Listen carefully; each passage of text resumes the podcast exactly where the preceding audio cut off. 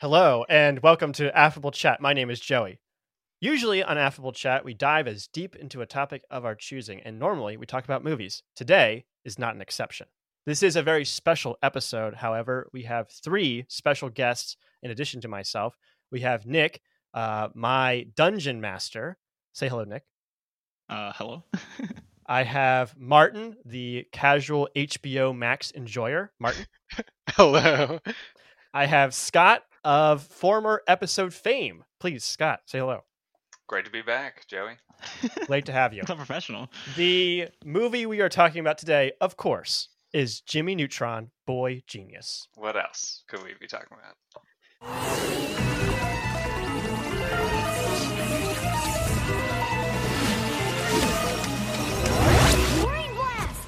This movie is a computer animated sci fi adventure comedy for kids.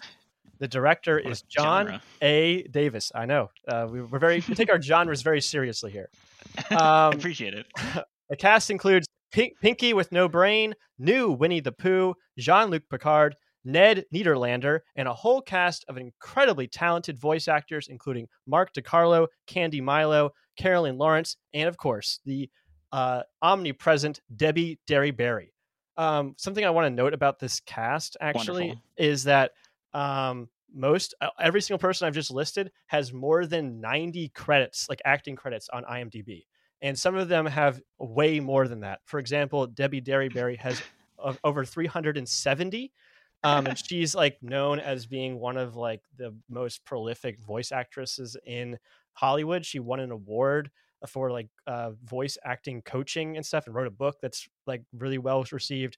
Um, but someone like uh, Rob Paulsen, who voices Pinky the Brain, and of course Carl, has more than 500 uh, voice acting credits and uh, but the one that has the most out of everyone is Jim Cummings, who plays uh, Winnie the Pooh, um, in the uh, in like the newest Winnie the Pooh stuff. He has almost six hundred uh, acting credits, uh, voice acting credits on IMDb. To put that into perspective, Jean Luc Picard, who uh, or I should say um, Patrick Stewart and Martin Short, both of them have about have 150 and 109 acting credits, and both of those guys have been in Hollywood for a long time and star in all sorts of weird stuff. So it's kind of impressive to see just how many things you can get into as a voice actor, especially ones of this caliber. So we got a, we got a stacked cast here, even if these people you've never really heard of. You heard it here first, kids. If you want to make it in Hollywood, you just got to get on Jimmy Neutron. So That's right. And It's I thought you were going to say how Arnica. far they'd fallen, because Martin Short went from what the Santa Claus movies to Well, I like uh, only murders in the building, so I think that's fine. But okay, uh, that, that's up to your opinion. Um, let's start off with how each of us watched it. Uh, Nick, how did you watch this movie? Um, I watched this movie, unfortunately, from some video up video upload to Vimeo, um, because I attempted to try and watch it in a 1080p Blu-ray format, uh, but no one was seeding any of the uh, torrents, so uh, I was unable to find a, a good uh, non-stream quality content. That is called uh, a my, tragedy. uh, yes, I know. I'm very upset. Martin, how did you watch this? I watched it on HBO Max because I'm not a criminal like Nick and listened to the you wouldn't download a car PSAs that were very popular at the time of Jimmy Neutron. I've only downloaded like two. Two cars? so- Two cars. yeah, two cars. Round 'em up, boys. you hear to hear. there goes the economy. Scott, what about you? I uh, watched it using my father-in-law's HBO Max account, and since then there has been a chat in our family group text wondering why that movie is uh, has been watched multiple times in the last couple weeks. I, I, I will say to, to add on to Scott's point, I did consider watching it on my HBO account, but I think my TV is currently logged into my cousin's HBO account, and I did not want to have that conversation, so I decided to watch it online instead. That's amazing. Rather commit a crime than call your cousin because of the embarrassment of watching Jimmy Neutron. Look, Scott, we brought do not- back a really important sort of Do you not open conversation. multiple- Go ahead. Do you not have multiple like like channels or like profiles on HBO? Can, like, how does he know? all, right, all right, all right, Joey. I, I no, I have an entirely separate family HBO account, which I could have signed in and oh. used, but I. If you really want me to go into it, I have an extremely other long story about why I was going the uh, the route I was going on, but I don't know if you want to hear it, so I don't know. I don't how think I have time, honestly. I I also watched this on HBO Max, and this is the first time I've watched an HBO Max movie and it's not been absolutely garbage. like because that app is literally such shit. But it's See? it's literally Well, hey, but it's actually gotten a lot better since I last But watched Joey, it. the next recommendation was Fast and Furious Nine, and I did start it for a second, and then realized that I just didn't want to get into that right now. I Okay, need you, to watch uh, more. you And I better be started careful. Jimmy This is a very over pro again. Fast and Furious uh, Oh, well, we'll talk about that Yeah, But it's a good way to get not this is a- invited back. You're you're, you're a former uh, uh, ge- uh, episode guest, but this might be your last episode, Sky. Hang on, hang on. For the record, I am the biggest Fast and Furious fan there has. That's I right. am- You better say it. I would never. All right, where's the Family. microphone? I would never ever deny that Fast. Anyway, that feels like we're diverging, but don't don't take me for a fool. I love the Fast series. Anyway, all I have to say is that HBO Max is doing better with their app. Uh, so uh, I'm I'm giving it a second chance. Yeah, Um, see, okay, I hadn't watched it on HBO Max with I hadn't been subscribed to it since like end of Game of Thrones, like two years, and I'd only heard Joey mention how horrible it is in all the other Affable Chat podcasts.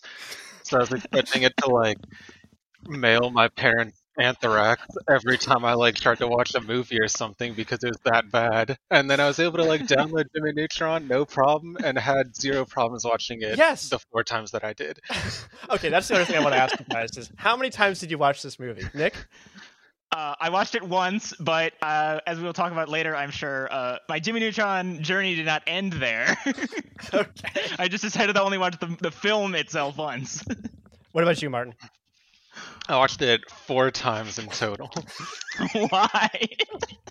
That is a question I will take to my grave You- and never but be you're able not to even answer. the one who's watched it the most times. How many, Scott? How many times did you watch it? I watched it twice yesterday and three times today while I was working. Why? It was just a good. It's good The background. human the human body can only absorb one Jimmy Neutron movies per day, so you really only got three viewings in. Yeah, I would say I, pe- I, I definitely. The rest of it came out in sweat and and stuff like like like vitamins that you take that are too many. hmm Your brain just shuts off; it can't handle that stimuli after a while. J- Jimmy Neutron Soylent. Yeah, I, le- Okay. I left a lot of Jimmy Neutron on the cutting room floor. I'll say. hmm I- A lot I- of wasted Jimmy Neutron. Actually, real quick, Joey, I did want to ask you: i- is is I, I didn't know if it was applicable to like as as podcast content to, to bring up like like why were we watching Jimmy Neutron in the first place? Is that is that a worthy topic to discuss? Right? well, I mean, besides the obvious, which is that it's an incredibly great movie. But yeah, sure. Why don't you? Why don't you tell us? you know, we've been playing D and D for what almost like almost two years, and Jimmy Neutron has probably been brought up more than any other topic, but we have I, no idea why. It's just a very formidable movie. I think. I think. The, I, I- think the answer is right there in front of us. This is a movie that, that people are demanding we watch. You know, I've heard I've heard ones and twos of people coming out of the woodwork saying, "Why haven't you done the Jimmy Neutron movie yet?" At least one. At least a At least one person who may or may not be on this podcast. okay, before we get move up forward to talk about this movie, let's let's start with a, like a brief summary. What do you guys think about this movie? Nick, we'll start with you. It feels weird to just like jump right off the back and go like negative zone. I, I don't want to feel overly negative about it, but I, I, I did, I would summarize this movie as being, at least personally for me, um, kind of very heavily like, like nostalgia was doing a lot of the work, um, and a lot more work than I expected it was going to be doing when I went into this movie. Um, I think there were kind of a bunch of fun lines that I never caught as a kid that I think we're again we're going to talk about later. Um, but like like the look of it, uh, the sound of it, the like plot pacing and, and, and whatnot, I, I think we're we're all pretty rough. Uh, and after like the meme factor of like, hey, I'm watching Jimmy Neutron after work on a Tuesday night all alone, and I didn't even open a beer for this, um, kind of wore off. Uh, um, I, I definitely kind of like started like getting up and doing other things around my apartment and like you know like checking like how much runtime was left and being like oh my god i'm only a third of the way through the movie and i felt kind of bad but that was honestly my experience Fair enough. but that's not to say I didn't dig even deeper into the larger Jimmy Neutron canon, um, which hopefully you will let me uh, divulge about further. Absolutely. Later. Martin, what about you? Uh, very similar to Nick's view. I was really excited to rewatch the movie because, like, I mean, this is a movie me and my brother had watched on like road trips and just like remembered from my childhood. And then, boy, was it like, whoa, wake up call in the first five minutes. Because, like Nick was saying, it was kind of rough looking. And the whole pacing and everything felt like a very long like TV episode more so than a movie because I think it was like an hour mark. I was like, huh, there's not a lot that's happened so far, and there's a half an hour left. Um, I didn't like hate it by any means, but like it was just like kind of painful to watch through, especially four times. yeah, I, I don't know if that colored your opinion at all. I'm gonna guess not. oh, I, I, had that opinion from the first viewing. Yeah, that's a self-inflicted, self-inflicted wound. mm-hmm. It's kind of like getting bit by a dog. You're like, oh boy, that wasn't good, but like maybe it'll get better. Yeah, maybe the next bite. Oh, and it yes, did not. Yeah, hang on, you're right. That's a classic way we describe getting bit by a dog. is that maybe next time it'll be better. Right, right. You just kind of ease into it a little bit. The biting of a dog is not famously traumatic for children. okay, Scott, what about you? These guys are, I mean, honestly, Joey, they're out, they're blowing smoke. This movie holds up perfectly.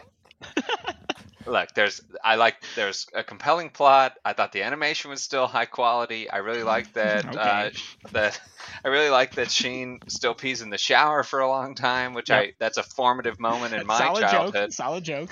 Um, really, I I think that you guys thought it wasn't funny anymore because you've gotten older, not because the jokes I, uh, didn't For the still record, have I legs. never said it wasn't funny anymore. That is not what I described the movie as. It what I it did is it challenged. Of jokes that held up. This movie challenged me to recognize that I'm not as young as I used to be, and uh, and and that the you know if we were watching Polar Express, I don't think the reindeer bell would still ring for me because clearly I've lost the magic of youth because this movie is fantastic. The characters are great. I thought there was good character eleva- uh, evolution in the parents and the kids. There's a strong sense of adventure. And look, guys, I think uh, Nick, I get the sense you've got some background for the movie. This seems like it was a formative movie at a formative time. If we rewatched E.T. right now, no one would be like, wow, E.T., what a profound character that alien was. And wow, I loved how they really made Reese's Pieces a central focus of the movie. Uh, you certainly wouldn't say this. I mean, Citizen Kane is arguably one of the best movies of all time, but we're not going to sit there and watch it and go, "Wow, it really holds up to modern standards." And I don't know, Signs, M Night Shyamalan's classic Signs. That's a tough movie to rewatch. Mm. The reality is, you pick a moment, and in that moment, a movie is either great or it's not. And this is a great movie for the moment it was in, and I, uh, I'll never, I'll never back off on that point. That's me, I, Joey. I um I agree with you, Scott. I think this movie actually really does hold up. I, you guys uh, don't know what you're talking about. It's, I think this movie is surprisingly well written, and it is fun the entire time. The characters are really well fleshed out. They all feel unique and have their own little bits that they like constantly do that I think are very cute and uh, and fun. Um, it's got this unique and interesting premise, something that I remember clearly even 20 years after watching it. Um, and I love Jimmy's gadgets, especially when they don't work correctly. I think that's really fun. Um, and like the the egg aliens are awesome. They look like great, and you can kill them without killing them, which is kind of a cool little feature. Um, and of course, the big chicken, terrifying. You know, I'm sitting here at night like uh, with my covers over my head because I, I can't. I, am thinking about giant chickens coming to eat my parents. And uh, obviously, you know, it has issues. The animation just looks really weird by today's standards. There's a whole thing about like what even is Jimmy doing? It's definitely not science, that's for sure. But it's uh, it's definitely got all these great elements to make it a fun kids movie, and I enjoyed it uh, the whole way through. So um, yeah, that's what I think. So I think we have a, di- a wide range of opinions here which is good because then we, we can have. Can I, can I do a quick rebuttal, or do you not want me to jump? Go in? ahead. Go ahead. Tell me why I'm wrong. I, I, I was just going to. Uh, no, I actually I'm not going to say rebuttal's the wrong word. I I just if we if we rewind the clock, I'm not going to be like, "Wow, young kid Nick, how could you ever like this movie?" I don't want to like come across as that being my opinion of it mm-hmm. because I agree with Scott's sentiment that it was like formative kind of sounds weird to say but like I, I, definitely agree that like like i saw this movie in theaters multiple times. So like like me as a kid loved this movie and then continued to love all of the jimmy neutron media around it. And i don't necessarily like dislike that anymore. And so I, I think it's a it's one of those products that it's very it's very weird to assess as like you know in a vacuum of your current day self watching it and with the nostalgia goggles. And so for me i'm trying to like you know almost assess it as two different products and my opinion is more of the like nick's opinion of it right now if someone was like nick we're watching Jimmy Neutron again, I'd be like, I don't know if I can watch it four times like Scott and Martin did. I mean, that is do the only two options. You can watch it once, or you can watch it apparently four that's the only. Two. It's either one or four, and I'm I don't know. Okay. Uh, well, yeah, that's fair enough. Uh, I'm, I'm, I'm glad you clarified. So, uh, before we really dive into the events of this movie and the meat of our review, let's uh, talk a little bit about the making of this movie. Nick, you had some background about how this was made. Um, yes. So, welcome to Nick's uh, going to be cut from the podcast section of this podcast. Um, I call this B-roll. I don't know how much you all looked into kind of the background about this movie, both the production of it being made um, and whatnot, and, and, and the like. Um, Very busy watching uh, it. but specifically, in a row. I, I, I there were what? I I, I was too busy watching it four times in a row. Yeah, Nick, I didn't have any room for more content. I just was taking it mainline over and over and over again. you again. guys watched it four times. I, I definitely ingested four times, like four Jimmy Neutron Boy Genius movies worth of content alongside this one watching of the movie. So we're, I would say we're Again, I- I do- profoundly I- I knowledgeable I do- cast of yeah, I am Yes. attached to this the, to uh, to this canon. Um, I have uh, a a background and a like you know a professional tie to like the animation industry and whatnot, and so I you know I find some things particularly interesting. Again, maybe none of you all and none of your viewers will give. All right, Nick, about, instead of telling us why we're going to not like it, just tell us what they are. All right. So I don't know how many of you all are aware, but um, um, if you have not seen it, you should definitely look it up. All of you right now, and anyone listening to the podcast should definitely Google right now for the Adventures of Johnny Quasar, which is the 30, 45 second tech demo that was presented at SIGGRAPH 1995, which is a conference that I go to for work for the past seven years. And the idea of seeing this tech demo presented and then winning winning both a best in show and a best in character animation is the most hilarious thing possible to me. So please look up real quick the Oh adventures of Johnny God. Quasar His and look at the nightmare fuel that bigger. is this tech demo. How is it I like that they I like they thought that his forehead was too big. But so big. They were like, well, we don't want to redo it, so we're just going to have his hairline not recede quite as hard. Yeah, I am very happy they didn't go with the like year-old receding hairline comb over. This is amazing. they replaced his head with hair. That's like the difference, really. Like, we can't But redo everything. And the the reason I find this so amazingly interesting is because I can only imagine, again, having gone to these conferences myself, I'm sure 1995 was a much different time and place for this kind of material. Mm-hmm. And I, obviously, like this technology was what had a much different impact on the 1999 1995 scene of computer animation and computer graphics than it does today in 2022. But in my head, all I can imagine is this being presented on screen and then the co-producer of the what would become Jimmy Neutron movie and Jimmy Neutron TV show walking up to the original creator and saying, "That looked amazing. We need to make this a movie." I mean, that's literally what happened. it's literally what happened, and I find that incredibly hilarious, even if nobody else does, and I love it to no end.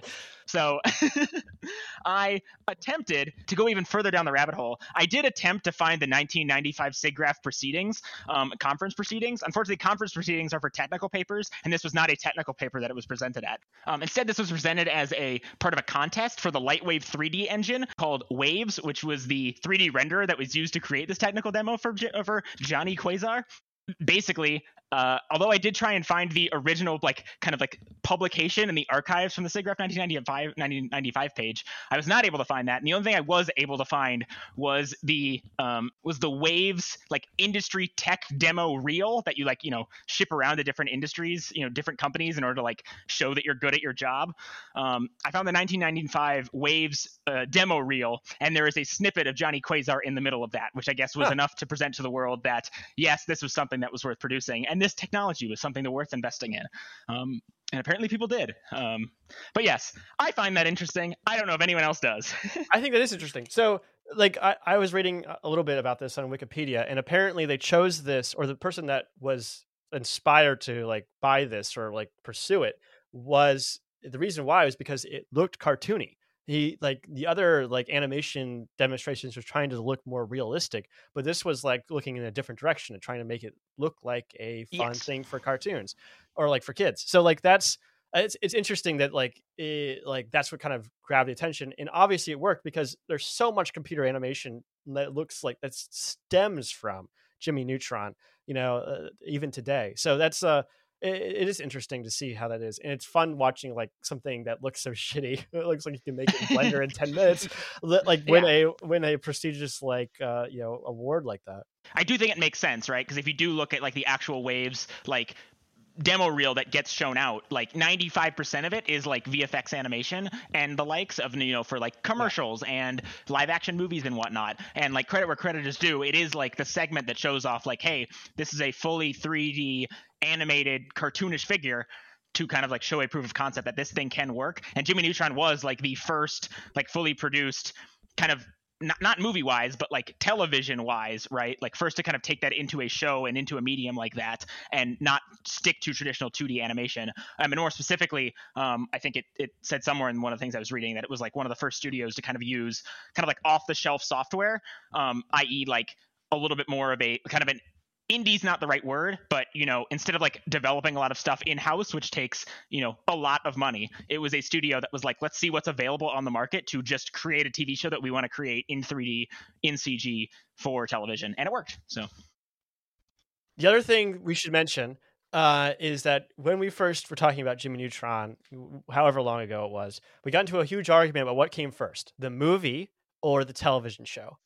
And I like to present with you something that makes puts a huge wrinkle in that timeline because it turns out that the television show or the movie came out first, right? It, the movie was released first, and then the television show came from it. Lies. But there were actually pieces of Jimmy Neutron content put on television before the movie came out. There were short little shorts uh, interstitials, I think they're called. I don't even know if I'm pronouncing that right. They're each each one's like 30 seconds long. There's like 10 of them, and they were just little like adventures with Jimmy and his friends that were playing on Nickelodeon before the, the the movie came out. And actually, it went even further than that because they were uh, part of the promotion was they were altering the uh like um the the current television shows uh, that were on screen um with Jimmy Neutron's like uh, science devices. Like they, they would uh, Jimmy Neutron would show up in like in the corner and he would press his button and then the, the picture would turn upside down or the, the characters turn into puppets or something like that. Um, and this was like interrupting like SpongeBob and, and other like, you know, big franchises on Nickelodeon to help promote the new Jimmy Neutron uh, franchise that was coming up. It was a, it was a very unique marketing campaign, um, something that uh, the, the kind of has never been really replicated uh, since, but made the gave the sense that Jimmy Neutron had been around for a long time and was coming up as like the next big thing and uh, it worked. Obviously the movie made a ton of money and spawned this uh, franchise and has stayed in our uh, public uh, consciousness ever since. And I, I, will say don't quote me on it but i, I do believe there was also a uh, a tv show pilot that was produced before the movie. So my understanding of the situation at least is that the, the TV show did not spawn out of a you know successful black sheep movie it was you know intrinsically tied in the you know idea of jimmy neutron was this will be a movie that spawns a popular television show yeah you know if we play our cards it right. was so. well it was it was actually pitched as a television show first but nickelodeon liked it so much that they were said we want to make a movie too and the creator john davis was like well let's make the movie first and then we'll have these incredibly detailed film quality uh, models that we can use in our television show, and our television show will benefit greatly from having those assets, which is honestly pretty brilliant. Um, so yeah, that's uh, pretty cool stuff that only possible in uh, in computer animation. I didn't know that. I didn't know about the uh, the before um, the movie was coming out. Jimmy Neutron was on the TV shows um, because this has come up before when we were talking about things. But like, gun to my head, I would have said the TV show came out before the movie. I know. I was. I was after reading thing. the Wikipedia article, yeah. I still don't believe it. I think it's lying. y'all got y'all got Mandela effect. Exactly. I still we're don't know salt, what that means. We're in a different universe. this is a good example. yeah, we're in a exactly exactly right. We're in a different parallel universe where the that's where we came from. Uh, in this universe, the Jimmy Neutron movie came out first, but in a separate universe, uh, that we all like spawned from? Uh, born from, except for Nick because he remembers things correctly. Uh, we uh, we all saw the television show first, so Nick is Uh, like one of although the I will egg say- aliens. I'm one of the egg he's aliens. from a yeah. different universe, and he understands what's going on. Although I also didn't know about the interjecting into other TV shows, and I do find it like increasingly curious in my own mind of why I was so interested to go to this movie in the first place. And part of me wonders if like I just don't remember that marketing, and that's why I was so excited to see it. Because like I said, I mean obviously I was a kid then, but I like I loved this movie, and part of me is just like. How did I get so interested in this movie? Was it just the commercials? You know? yeah, I was the exact same way. I thought I would. Be, I I remember specifically watching this show for years, or like for a long time, and and then being like, when the movie came out, I was excited for it. But that's not what happened at when all. the movie came out. That's not what happened at all. Okay. Anyway, so uh, our our story begins at a remote military base in Colorado. Something strange appears in the radar. It's not a bird. It's not a plane. It's Jimmy Neutron. He's in a homemade rocket attempting to send a toaster into space. Jimmy And you wanted us to jump in, Joey, right? Go ahead. Like, during this the synopsis. I, I just was just gonna interject and say I 100% forgot this is how the movie opened. I was like, what the fuck is going on right now? oh yeah, now I remember. no, th- th- listen, th- this is where the brilliance begins, right? Because it starts off in this military base and they find some sort of bogey. If you're watching the promotional materials, you know aliens are coming to Earth and you think that this is the, the military just like uh, finding these aliens. But that's not the case at all. It's a misdirect. It's actually Jimmy Neutron. Yeah, and it's got it's got legs like Top Gun Maverick too. Yeah. This we've got we've got we've got Top Gun pilots flying F whatevers and uh, fifth gen f- fighters, and they're trying to intercept some sort of bogey, and then they find out it's actually our boy. And and what I mean, how better to cast your character is better than uh, than Maverick in Top Gun Maverick Exactly. or any Top Gun movie than to have him outfly and then go into space without a helmet on. Uh, all these Top Gun pilots. So I think, I, I mean, obviously now this movie came out a little bit before Top Gun and Top Gun Maverick, but you have to assume it was at least making a salute to the future. Yeah. you gotta, gotta pay tribute to its to the uh, to the origins, you know, to the, to the inspiration. And Yeah, it's I believe possible that Top also- Gun Maverick is based on this movie, at least loosely. when when Jimmy says I got a need, a need for speed, I knew that this was really the source material. You've gotta, I mean, it would be inappropriate to not reference it at this point, you know. His classic catchphrase. the one and only. Jimmy is an ordinary kid. He's got friends. He goes to school. He builds mind bending contraptions in a secret underground lab under his parents' shed. And he has a faithful dog named Goddard, who is a robot also. so, on this adventure, Jimmy has brought along Carl, his timid, allergy prone, squeaky voiced friend. Um, after successfully launching his toaster probe and evading the military's planes, he speeds back home so he and Carl don't miss the bus. right before we leave the military pilots. Um, I believe this is the first instance, right when the movie starts, where we get Jimmy just being a total and complete smartass. Um, for no particular reason, by like interjecting to the pilots that like they are driving very nice antiques, like by by by by no means like there's only one reason for that one liner, and it's because you want to be an asshole, and Jimmy is an asshole, and I will stand by that throughout the entire Jimmy Neutron canon. That is true. Wow. I was gonna mention that, or with the, yeah, with the same thing with like the chewing gum, where he's just like making fun of everyone on the bus. Um, Yeah. Like, all right, guy. Like we're all just trying to get to school here. Um, well, I, again, I, I don't know if this is too early to bring it up, but like there is the the famous Jimmy Neutron the TV show scene where he is, you know, working at the uh, fast food restaurant and constantly refers to salt as um uh fucking chemical formula for salt. NaCl. um sodium no, chloride. that's not what he calls it. Wow, I'm blanking on the reference now. Yeah, co- sodium chloride. And his like, you know, underpaid, enough of this bullshit. Also rather dumb, but still, you know, manager is trying to refer, you know, let him know that like, no, that's salt. And Jimmy's like, that's what I said, sodium chloride. And it's like, yeah, Jimmy, we know that you know that, but why don't you understand that this guy doesn't know that and he's referring to it as salt? Just call it fucking salt. Okay. Uh, it well, just- it's- maybe this is time to to talk about like this is the thing that my biggest criticism of Jimmy Neutron when I was eight years old watching the show, and that is that he has no emotional intelligence. Right? Jimmy is like True. you know he's really good at building things, but he's not very good at like you know talking to girls or to like you know uh making things go over smoothly with th- with people you know as a as a aspiring young contraption builder myself i definitely saw that as a flaw in his character and something that like i was was like well he's smart but he's not smart in the right way. He's not smart in every way you know? Intelligence is not uh it's not a uh it's a multifaceted thing. It's it's not a single uh statistic. I But think what about he the children that didn't notice this? What, what if like, like, what if I didn't notice this? What if I'm the asshole because I only under understood the the smart behavior and never understood the the behavioral social ineptitude and just became the asshole Jimmy Neutron? That is my that is my eternal Well, I nightmare. think there's there's some complexity to Jimmy because he clearly grieves the fact that his parents don't understand him, Mhm. and he grieves the fact that his fellow classmates don't understand him. I don't think Jimmy lacks for emotional intelligence. I think he just he just wants people to come a little bit closer to where he is. It's a this is a this is a Sheldon Cooper situation, Hmm, not a uh, he's not a serial killer. He's a he's a Sheldon. sure He's I- just he just needs the right group, and that's why he really succeeds when when uh, Sheen and and Carl are there, and that's why Goddard is a great companion. Yeah. These are people who generally understand him. It's a good point.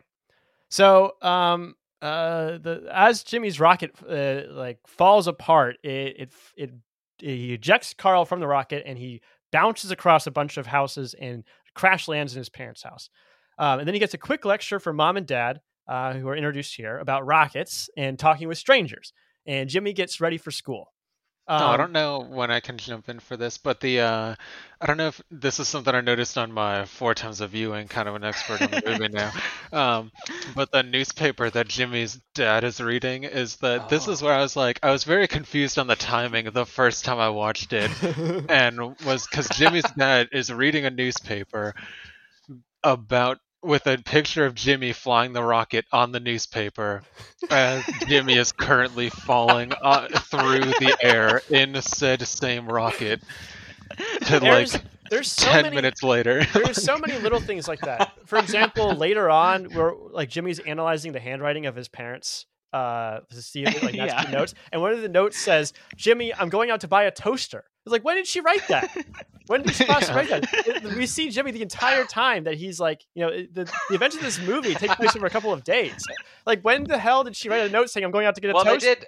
This is, I mean, this adds to the Mandela effect question because there are all sorts of episodes I remember from the original show where Jimmy continued to take their toasters. That became like a whole thing. Hmm. that she kept having to buy more toasters. But now this appears to be the first time he kidnapped a toaster because she was looking the for her toaster. toaster. Yeah. She didn't just assume the That toaster had had been it. taken by Jimmy.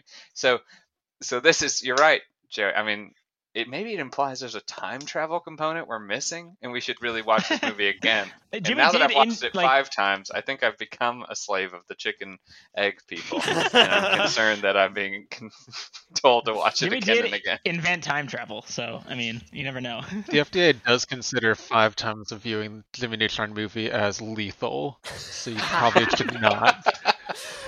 one of the uh, one of the little shorts that they that they released on Nickelodeon, he does invent time travel. That is true, and he accidentally goes back in time. Many, to many of the episodes in the TV show he does. Even in the movie, he has a time travel toaster or a, a time acceleration toaster. it's a microwave. I was curious how that worked. Oh yeah. Microwave. Sorry, microwave, microwave. Yeah, I, call me out. I got you.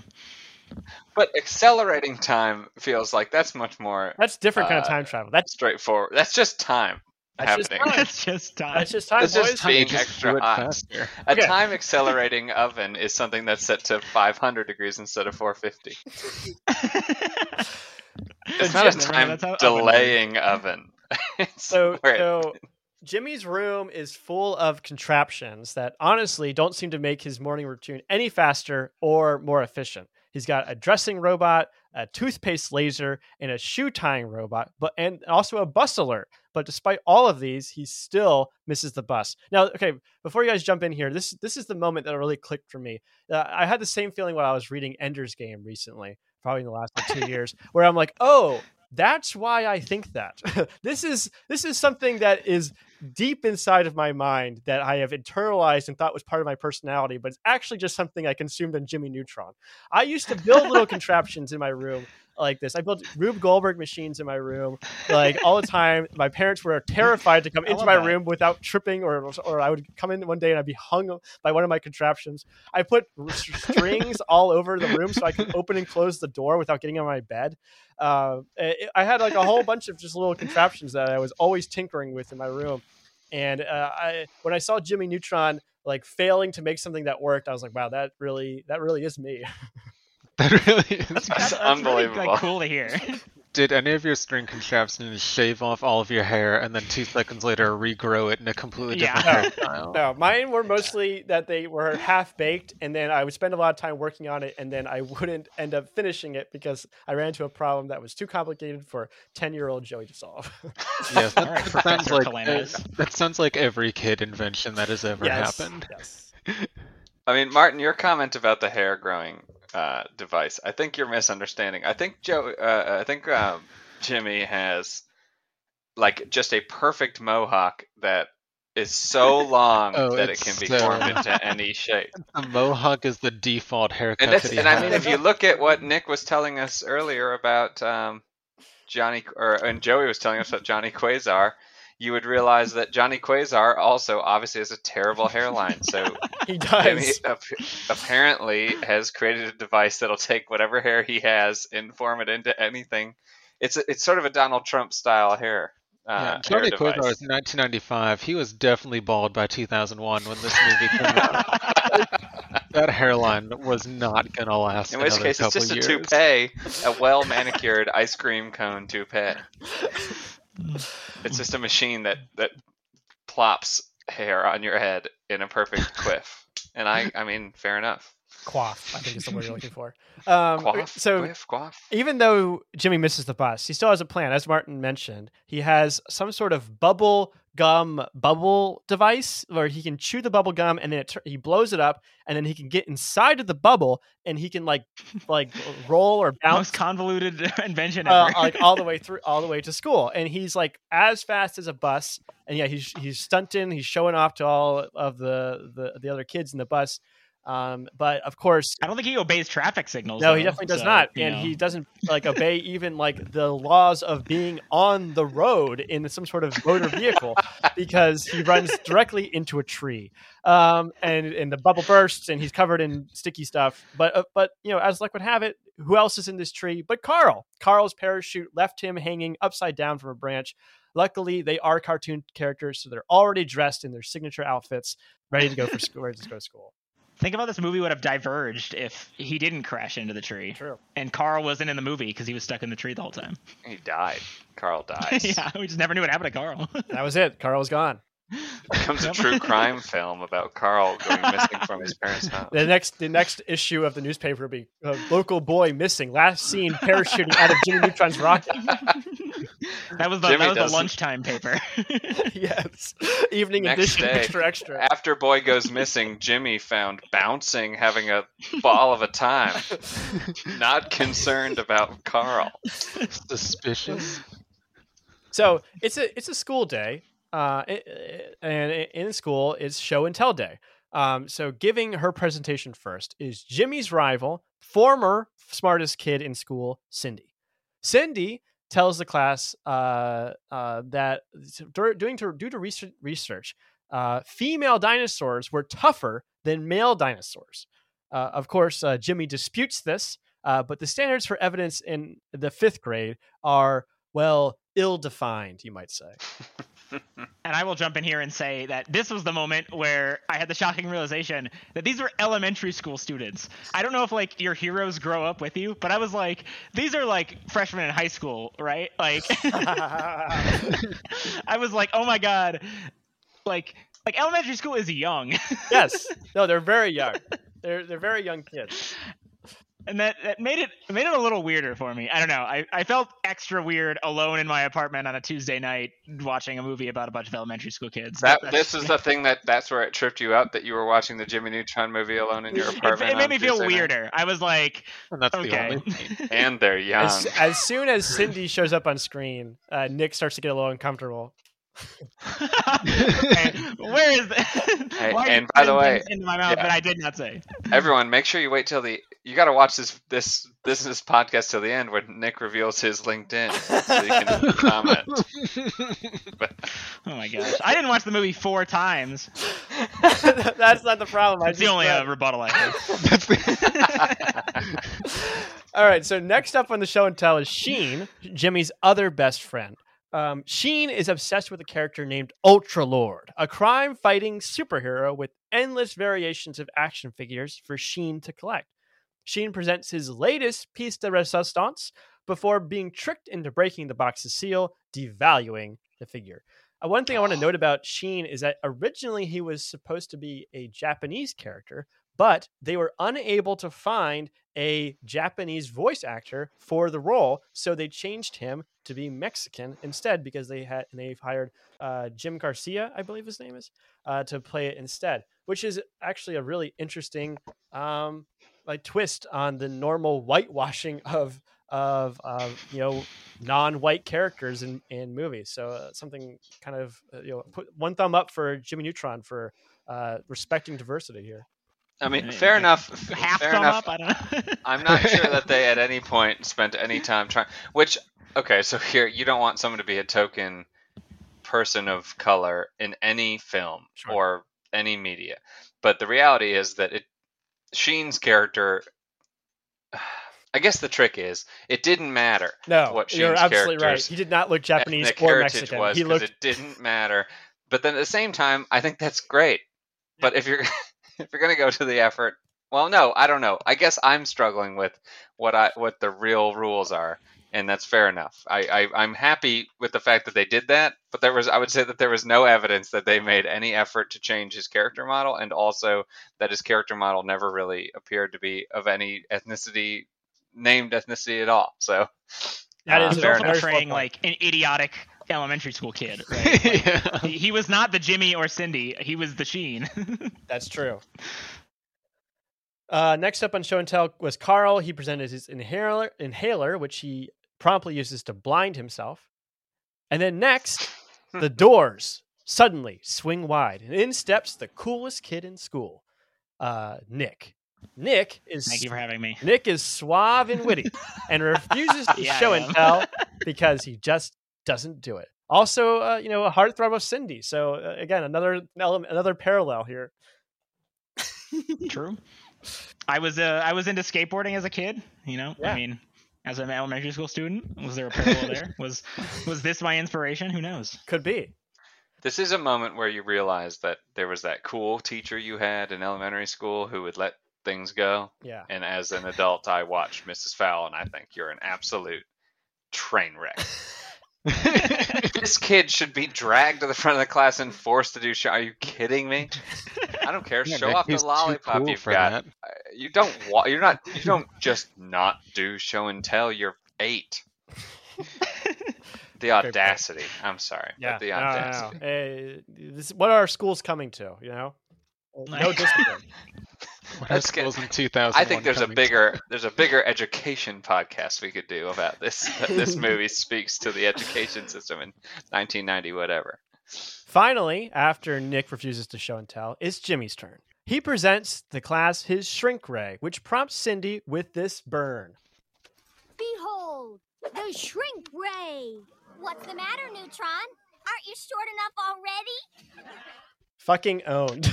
I mean, it's I mean it's it's the dirtiest thing I've I've heard.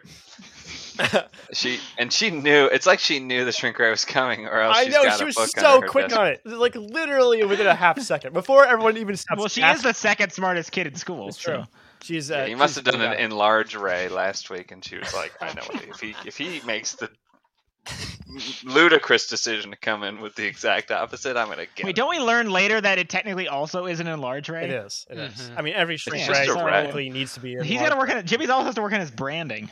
It's true. That's another thing. Another element of his intelligence. He Nick, does not what would you- Guys, what would you name it, Nick, if you knew it was going to be a big and a small ray? Are you going to call it an enlarge and shrink ray? That's not a name.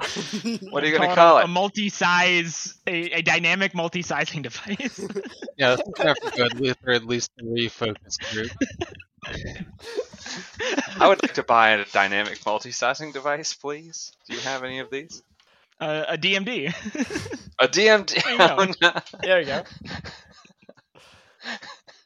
I Jimmy's think it works. Jimmy's shrink ray malfunctions and nobody gets to see in action. But as he's walking out, the ray shoots his teacher, Mrs. Fowl, who shrinks to the size of an ant and has to contend with a giant worm in her apple for the rest of the movie.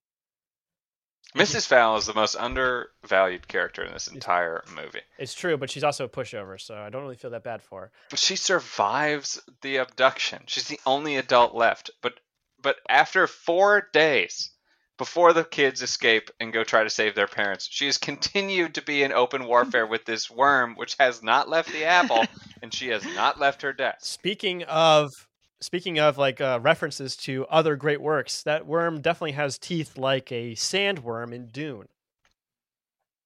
I- Oh. do you think that's really what they were going for? I mean, obviously the visual is there, but like, Death of the author, Nick. I'm sure I'm sure many of uh many many an elementary school kid has read Fred Herbert's Dune, much as I had at that early an age, uh, which is not true. I do. I will say, Mrs. Fowl's uh, side pl- B plot is was one of my favorites as a kid, and was also again one of my hi- one of the highlights of the movie this time watching. It is a wacky little thing that happens. I do love her little wacky adventures every time they call back to it. I just I just don't understand. I get that it's like a it's like a sort of a social trope or something about giving an apple to a teacher and that apple has a full grown worm in it. But for goodness sake, what bad luck for Miss, Mrs. Fowl. She could have just had a Honey I Shrunk the Kids situation and she's stuck on the desk and she's got to get down. But instead she's in open warfare with a full grown worm in an apple that was given to her by a student. I don't. I'm just. I Relatively- just want to say I'm caught up on it. Relatively, that worm was like Did get major Dune vibes from that worm. Yeah, thank no you. matter how small she is relative to the apple, that worm is is what Yeah, huge. five percent of the apple. That's a full. That's a worm you could see from space. Yeah. So no, what she got a bad deal. You could have at least gotten like a, a regular worm, worm but she got apple. she got alpha worm. She got the worm that that would have taken over the world if he had hit. And just imagine he hit the wrong button and he makes the apple extra big. That worm destroys the school. That's end of days. End of Sorry. movie right there. Different movie, and that's again we're talking about timelines and Yep. alternate paths. That's possibly what that movie would have looked like given an alternate timeline scenario. We'll never know. On the way home, Jimmy, Carl, and Sheen spot a flyer for Retro World, the sickest amusement park ever. Its grand opening is that night, and it has the coolest rides, a petting zoo, and even a live Ultra Lord. The boys are concerned that their parents won't let them go out on a school night, but Nick skateboards up real smooth and plants this seed. They should sneak out. All right, I just need to bring this up now because this irked me during every rewatching. Is Wood Theme Park has its grand opening on a school night? That's horrible marketing. That's terrible. Yeah. Oh, He's awful like, come to our brand opening on Wednesday. Like what? No. Like this this whole thing could have been avoided. Another alternate timeline. Yeah, another alternate timeline where everyone's fine because they go to Retro World on a Saturday, like a usual person. It's a good point. Very good point. I, I bet you there was a moment in the writers' room where they like they were racking their brains, where they're like, like why why can't they go? What if it's a school night? And another guy slams his fist on the table and he's like, who opens an, an amusement park on a school night? And then that guy's I thrown can out. only suspend my dis. I Yeah, can only he throws suspend out my the window. so much for a cartoon child movie, and that's where I draw The the most important thing is realism. Um, so Jimmy is unconvinced by Nick's plot to sneak out. He thinks bribing his mom will do the trick. Jimmy gathers up some oysters, coal, and roses and jetpacks home. He sort of proceeds to then seduce his mother. Hold on, In hold on. way I Before we get that, before we get there, let's talk about uh, what he does at his Yeah. house. So back ahead. in his lab, he removes the school smell in place of normal odor and checks on his various experiments. That's my favorite deodorant, by the way. I do wear normal odor number seven by Dior. Who is honestly okay? Who is who is like what? Who is like thinking, "Oh, uh, my fa- my the thing I hate about being a kid is when I smell like my school." It's it, Yeah. all right, Joey. Not everyone's as privileged to have a not very smelly school that they had to go to for several hours a day. You really get that rank smell when you're stuck in that very, very Yeah, smelly Yeah, and it's school. not it's not you, Joey. At that you don't understand what it's like to go to a school where there is a profound odor. Yeah, what is the what is the larger implication of this, right? Like maybe his Yeah, school the- has a smell problem. The local nuclear plant. I think I have outed myself. I did go to private school for 12 years, so Yeah. Yeah, And dude, you're oh next my what, a, a field of flowers, Joey. I like my burn school smell. garbage and tires right next to it. Real Like, people, how- real people live. you- Real people go to school on top of the active landfill. That methane goes right through the classroom. They burn it out the out the roof. That's why all those class schools are on fire on their rooftop. so some of Jimmy's experiments are invisible hamsters, a girl eating plant, um, but he has no messages from his toaster probe. Um, he gets to work on his mom's presents. He cooks the coal in a microwave like device to turn it into a diamond, as we mentioned earlier. It speeds up time. Uh, he turns it to what years or millennia or decades or something. Then he uh, puts put, pulls pearls from the oysters and makes them into a necklace. Um, and then, of course, he has the roses. So then he goes up to find his mom and presents her the gifts um, in return for letting him go out on a school night. But his mom refuses. Um, and yeah, Scott, you said he does sort of seduce her. It's sort of like a game show atmosphere. Uh, Gun- uh, Goddard You've is uh, playing. the right. yeah, Yeah, yeah. these Goddard extra prizes. is playing you like uh, like Price is Right music, and then uh, yeah, Jimmy's like uh, talking sort of like this, and uh, presenting all these gifts to his mom, who is covered in soot and oil. I did like that. I like that she. Well, I, I do like that his father Hugh is the most incompetent person anyone has ever met in every capacity of their life. He gives bad speeches as a dad. He doesn't do anything as a dad. It's not clear he works. He reads articles about his son falling from space as his son's falling from space. but he uh, it- it gives his mother a chance to be sort of clearly a patriarchal and matriarchal figure in the family. And then Jimmy steps out and uh, glosses his hair back and puts on a disco ball and tries to get her to accept these gifts. If only she would. And she's like, "Nah, no, fam, not interested in."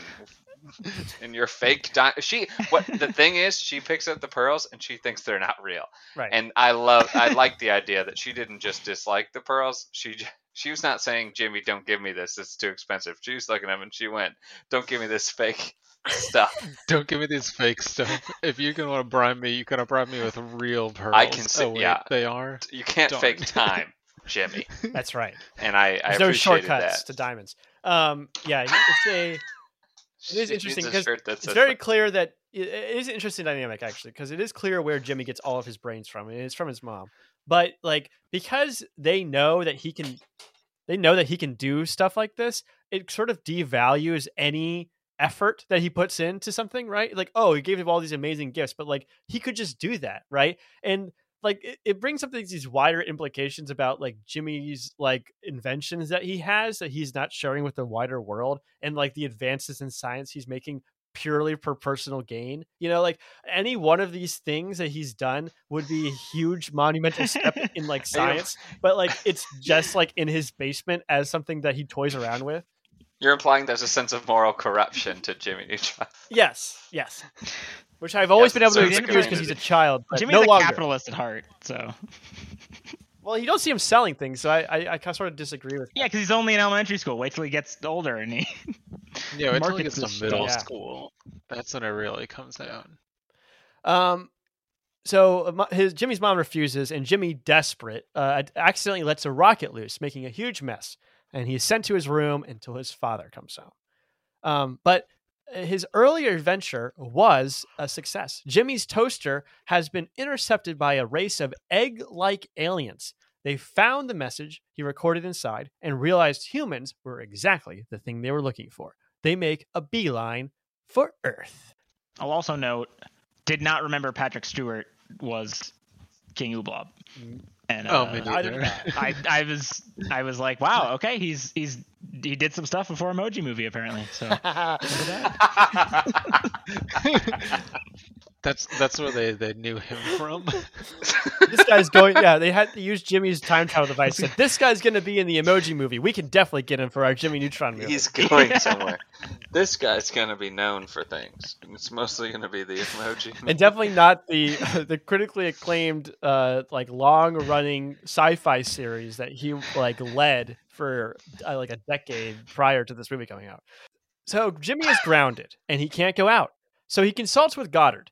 The robot dog encourages him to apologize, but Jimmy thinks this is a bad idea. Instead, Well, the first thing the robot dog does is encourage him to create a lady poodle. that's which- true. Takes a, a curious adult twist on Goddard as a dog Really who's just there for his. Weirdly, si- like weirdly specific. I'll be honest. yeah. But then also, I mean, think about how bad it is for Goddard. He's the only robot dog just cursed to follow Jimmy along on And he can't like, die, chaotic so- adventures. And when he cannot goes to the bathroom, which we saw earlier, he has to pass bolts. Nuts and bolts. stones. Goddard's life is a life of pain.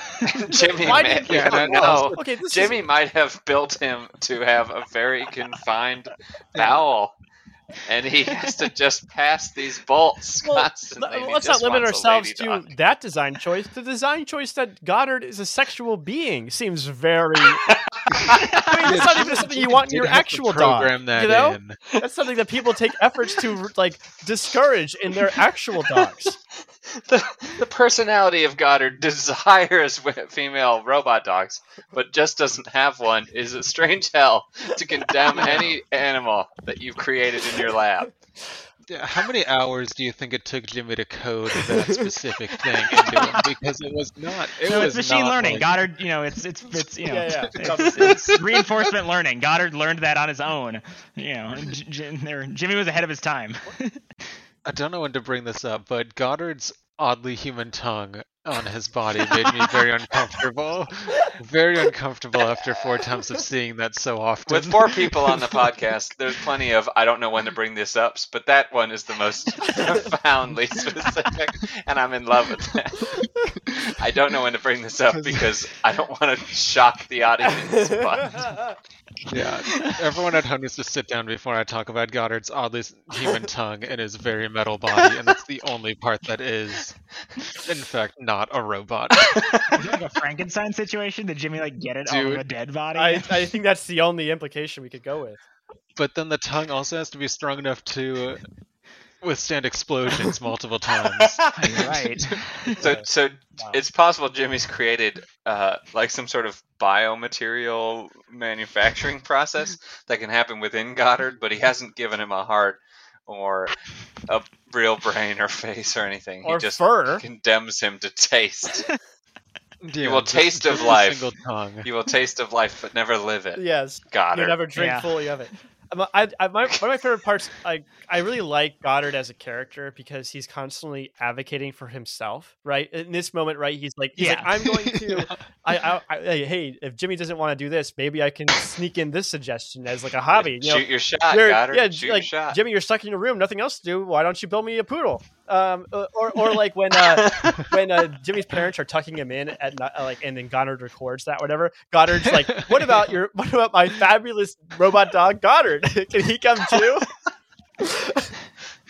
it's awesome. It does cast Jimmy as uh, maybe a darker character than we're giving him credit yeah. for, because he's created this intelligent life, Yes. and he's not given him the capacity to move forward. So okay, so Jimmy decides he's going to sneak out and he uses his shrink ray to sneak past his parents and to the amusement park. On the way out, you're treated to a really weird piece of dialogue from Jimmy's father. This also stood out to me as one of those like did never caught that as a kid and was the 100% highlight of my movie. Look, I was a kid once. I remember being grounded a whole week and not being allowed to go to my best friend's bachelor party. There's so much in this. There's so much in this. I know. and I never caught that before. I was like, I, I was like, what? Yeah, because that's one of the things I can guarantee as a kid. I was like, oh, dang, a bachelor party? Like, What even is that that? must be like a birthday There was party. um. Like- Can I? So there, I was looking it up. I, the YouTube gave me a list of uh, best moments from um from Hugh from Neutron? Jimmy's father. yeah, Hugh Neutron. From Yeah. Hugh. And Hugh Neutron has a quote where he says, And then there was one time as a boy where I sat on a banana, and, well, as you can imagine, my life was never the same. and I Hugh was like, wow, is- they, Hugh, Hugh is a complicated character that they they develop later in the series. Yeah, Hugh Neutron was 100% just like a meme factory to present day right now because you can take like most of his random like quotes and be like, what? Yeah. And then it, like, they just He's like a- no. stand on their own. he's he's a classic cartoon dad. Uh, That's what he is. He says the weirdest stuff. He nobody's sure what he does or like like why how he even succeeded in getting to the point where he's at or like had the wherewithal to even have a child, right? Uh, but he's uh he's here. He's out there and he's uh, he's he's real. and he's and he's uh both grounded and invited to bachelor parties. I, I just don't understand like what's going on. I- oh, I you took that to mean that he was that he was young and went to a bachelor party. I took that to mean that he lived at home for a very long I time. mean, both, either of those things could be true, and both of them are weird because, like, even if Yeah, you neither is acceptable. with your parents, right? Why would they still be grounding you if you're old enough to go to a bachelor party? I, I I did want to bring this up at some point. You guys were kind of alluding to it earlier about like the yeah like the comic relief dumbness that is like Jimmy's dad in like yeah Hugh Neutron or whatever. And I I, I just I just want to bring up the fact I think I've talked to you guys about this before, but like God bless my parents because like my parents were great enough to take me to the theater to watch this movie a number of times and i remember a number of times growing up my my dad always kind of his big pet peeve with all of the shows that i watched was the stereotypical like dumb dad or even to a broader aspect just kind of dumb parents and the fact that shows always kind of made like the kids the smart ones and the parents the kind of like you know idiotic, stupid parents that all of the kids can laugh at for being dumb and stupid. And I remember my dad just hated that, like, and not in like a malice sense, but just like a, you know, like why are we represented as being so stupid? and the fact that he had to drag me to the theater and then watch this movie and sit through someone like Hugh Neutron, which like was one of the quintessential representations of this trope that I knew my parents hated. Again, just God bless my parents for l- allowing me to ingest as much weird TV show media as I did. So I thought I, I did get Nick to, to sort of pivot off that. I did get something from watching Hugh sit down with Jimmy on his bed before he Jimmy decides to sneak out, or or after he's decided, but before he leaves, where he's like, "Rockets are adult things." And you Yeah. just shouldn't play around with adult things. And uh, anyway, I hope this helped. I thought about that in the context of me being about to become a dad, and I was like, man, if I don't give Charlie that exact conversation at some point in even less relevant context, then I've missed out on an opportunity. And I wouldn't have thought of that, Joey, if you hadn't asked us to watch this movie. You're, so I'm you're very so welcome. watching. I, I that's my goal is to empower the next generation uh, of, of human beings. See, Scott, you can set this up for your child. Just casually place a couple rockets around the house. And be like, stop he's it, gonna Charlie. Don't eventually play with rockets. He's rockets gonna, yeah, are eventually adult set things. those rockets off. Rockets You will have to. Yeah, I think. Yeah, I think he calls it big people things. Big, these are big people. That's even better. I just Again, like that like, he, why are they just- so dumb? He just gets up and walks off as if he's really Yeah. concluded the point, but he's like in the middle of a sentence Yeah. when he stops and Because ah, he says cute. it so resounding, you're like, yeah, I mean, they are big people things. You're right. Yes, and then Jimmy gives that shrug that, which you're thinking like they animated that. Sh- that's a baller. That was a baller shrug from Jimmy to look at Yeah. Goddard, and that's why Goddard shouldn't be allowed in Jimmy's room when he's being reprimanded because he undermines he undermines Hugh immediately. Yes. So okay, so Jimmy and Sheen and Carl all sneak out, and they arrive at Retroland, and it's everything he and uh, all all three of them could have ever imagined. As Carl says, Wow, it's better than a poster. classic, classic Carl. The the roller coasters are all are all horror themed. Ultra Lord is there, and Sheen passes out from joy. Carl gets to pet a llama and even gets a button for it. Everyone is having a grand old time. the uh th- this is kind of a broader statement but this was one of like the, the first instances that it like really kicked in was again one of those like nostalgic like memory things about watching this as a kid was I remembered like this this scene, and then specifically like the rocket, like the the kids launching off in rocket scene. We'll get to later. I I remembered the music being so cool and so mm-hmm. exciting, and just like like I remember the soundtrack being amazing, and ultimately that was one of the most disappointing things on this rewatch.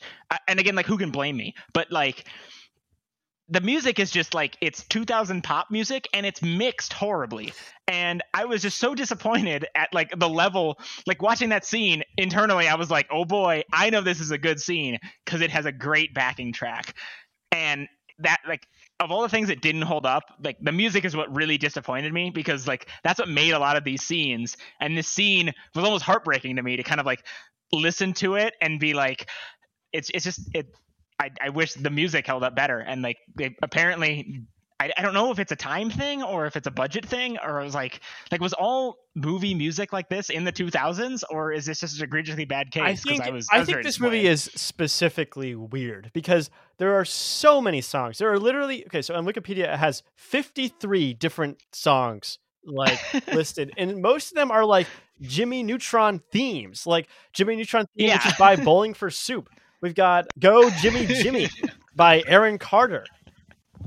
We got It- I mean, it Yeah. was definitely quintessential 2000s, like Nickelodeon, Disney Channel, you know, like that kind of like pop music genre, like you know, like the the the the the, the boy band, you know, like like it makes sense that that's the kind of music. But like, I can play like like Backstreet's Back All Right, eh, you know, like I I could play a lot of those 2000 hits, and I can I can you know I can jam to them today. But like like they- they just didn't hold up in the movie and i'm so confused as to why i don't maybe it was the weird vimeo rip i was listening to that didn't do good on my speakers but i was again i was just like i was like i feel like the music's better than i'm hearing it in this scene and i remembered it being so great and i was disappointed there's actually a song that they feature called "Pop" by NSYNC. It's the Deep Dish Cha Ching remix.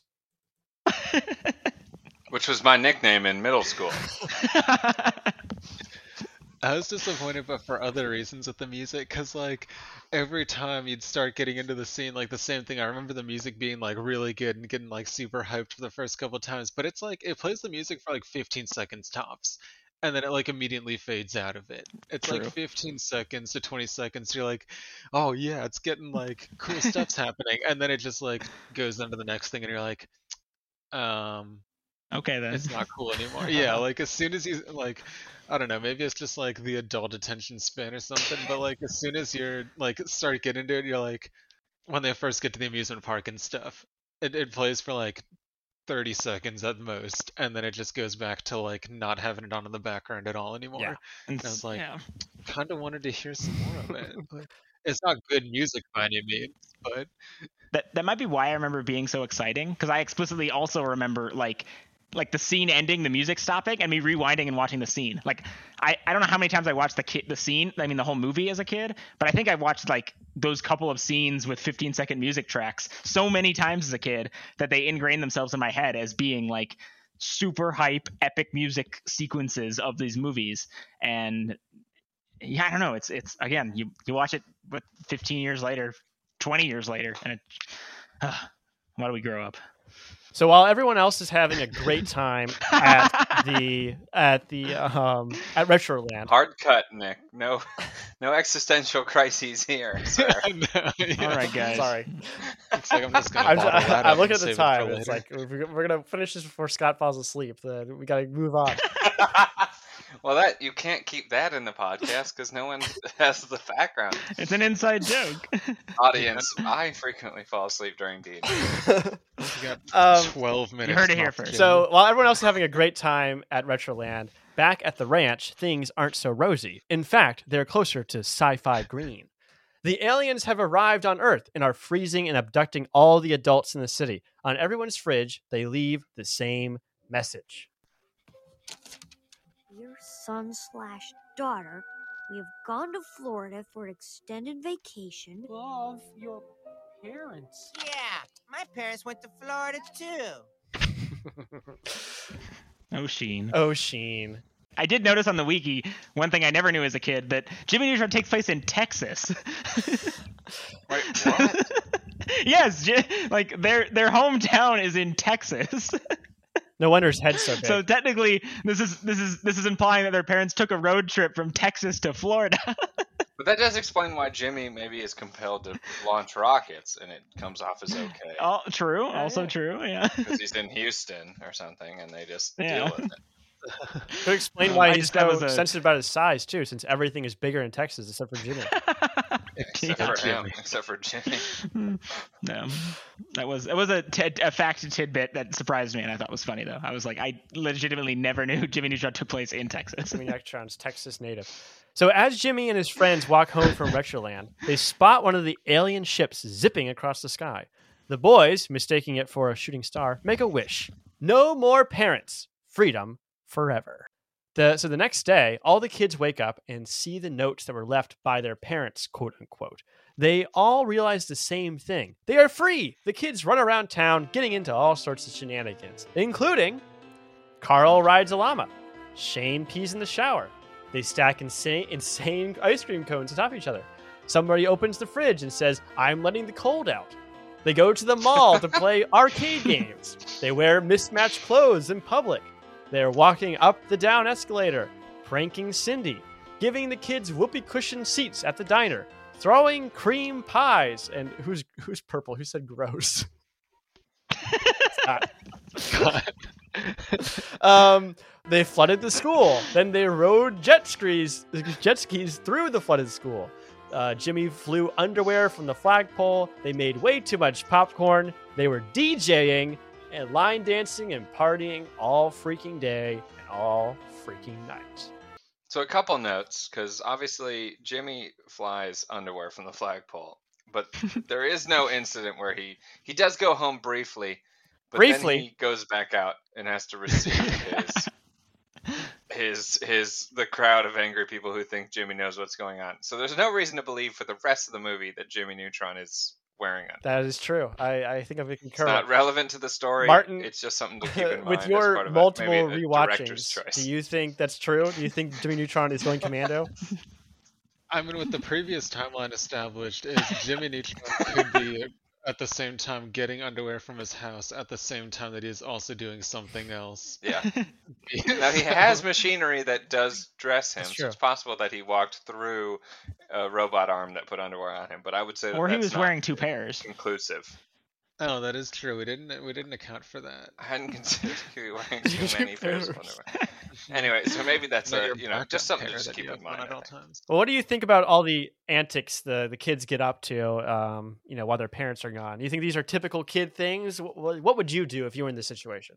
They did make way too much popcorn. Yes. um, because it is littered throughout the entire city. That's like, Can you imagine kids Until having the audacity to continue to add popcorn to a popcorn maker? Popcorn makers don't just make popcorn indefinitely. You have to add the the corn, the kernel. I, I was gonna. Uh, It's a supply chain I was just gonna add on top of that to that. Do you want to? Yeah, I'm gonna I'm gonna talk about this. This is a supply chain problem, right? How do you get the popcorn and the other materials you need to make popcorn to the popcorn machine to make more popcorn, right? This is not simply a oh we're gonna pop the popcorn machine, we're gonna turn it on, and popcorn's gonna come out of the wazoo. We have to get you have to have a a place where you're getting the popcorn, and then you have to probably run out there and find more popcorn somewhere else, and you have to set up a whole like like system of people bringing popcorn Yeah, to the popcorn machine, and then you want to make sure I you're mean- making enough popcorn all the time, so you want to make sure that the machine doesn't overheat or anything like that. So then you have to like do it on a schedule. Probably have to get multiple popcorn machines, and then schedule the times like intermittently so that they're popping it all the time. At least time. two of those kids had a fine day when everyone else woke up hungover from candy. Two of those kids were just exhausted from having. Two of those kids went into sourced two of those kids went to work for like started Amazon. They were just like shoveling popcorn kernels in there all night. Oh but my- I think we need to Yeah, keep like they in were mind. like they were trying to run a, a, a, a battleship in the in World War II. They were like pushing Keep coal into the furnace. I think we need to keep in mind that these same kids build spaceships out of carnival rides about 12 hours later, or whatever the time frame is for the movie. So, like, I think they can handle a popcorn machine that produces infinite popcorn. Well, I did. I did want to add that, like, kind of in a similar vein, I thought it was. This is kind of stupid, but I thought it was like funny when they go to the. Uh, they go to like the diner and they're like whoopee cushion or no whoopee cushion, and then the girl asks about the pies. That implies that that girl is working as a waitress, and that other girl is working as like someone that's seating tables. And I'm like, if the kids have no parents, why are these kids taking up part-time jobs to like staff this diner? Honestly, it's incredible. That's my favorite part. Is like the infrastructure stays perfectly in place. There's so much that like goes right for all these things to work. out, You know, there's somebody out there who's not just serving ice cream, but serving ice cream in a way I've never seen. Right? Somehow, like climbing up ladders or getting on top of roofs to stack ice cream onto something. The balance required for that, and to do it quick enough that it doesn't melt. What the fuck?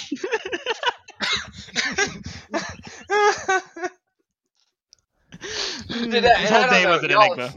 Y'all haven't commented on it yet, but the peeing in the shower sequence that comes back up over and over again. I do love that it. Was, that was an an un unrelentingly important part of my childhood. Not peeing in the shower, but the idea of that sequence. Every time I was in the shower as a young boy and thought about it, I thought, no, Shane did it, but that was because there were no adults. right. Not Shane. Sheen. Shane, Martin Shane Sheen. did it, but that's because there were no adults, and uh, Right, that's how you know it was bad. that defined it as something that was inappropriate for me to Right. do, and it has become something that's come up now multiple times. And when I was in college, my freshman roommate admitted to me he peed in the shower, and I absolutely mocked him across the entire floor of our freshman dorm because it was so inappropriate. Because it's so Jimmy Neutron to pee in the shower. So that's the only. I mean, y'all make jokes about all these other pieces, but that was the only thing that stood out to me because I just had to watch Shane doing this terrible thing, and it had become such a scar in my childhood. This is a formative You had movie. to sit him Uh, down all and of make us were him watch the movie, so he wouldn't do it anymore. Yeah, I was moved. I was moved by this movie, specifically in the topic of whether or not you're, it's appropriate to pee in the shower. Who says this is an important movie? It's not affecting lives. Not me. I liked that. I liked that that was that kid who ate too much candy or uh, cotton candy. Oh, I do love that kid who won that cotton candy eating contest. He's just round now. He's just like ball shaped.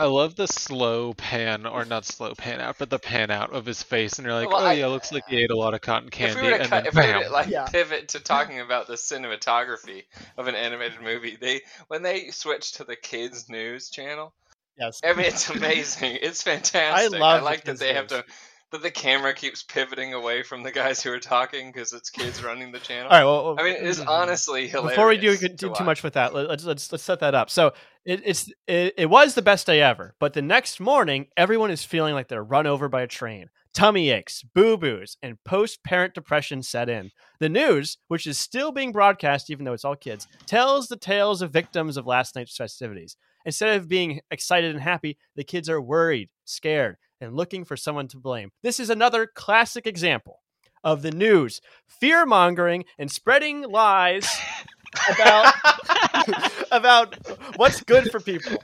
You know, all they ever do is prey on our Yellow- fears. classic yellow you know? journalism. Exactly. You know, they're out there in the street Were there are no good stories to be stuffing kids full of cotton candy and claiming that they did it to themselves. You know, this is propaganda at its worst. As we said earlier, there's they should have just captured the fact that there were hardworking kids shoveling corn Exactly. kernels actively into popcorn machines overnight. We could have made But no, they they focus on the people who were hurt. Nick. What is the name of Jimmy's town? Do you know? Retroville. Um, yeah, Retroville. right?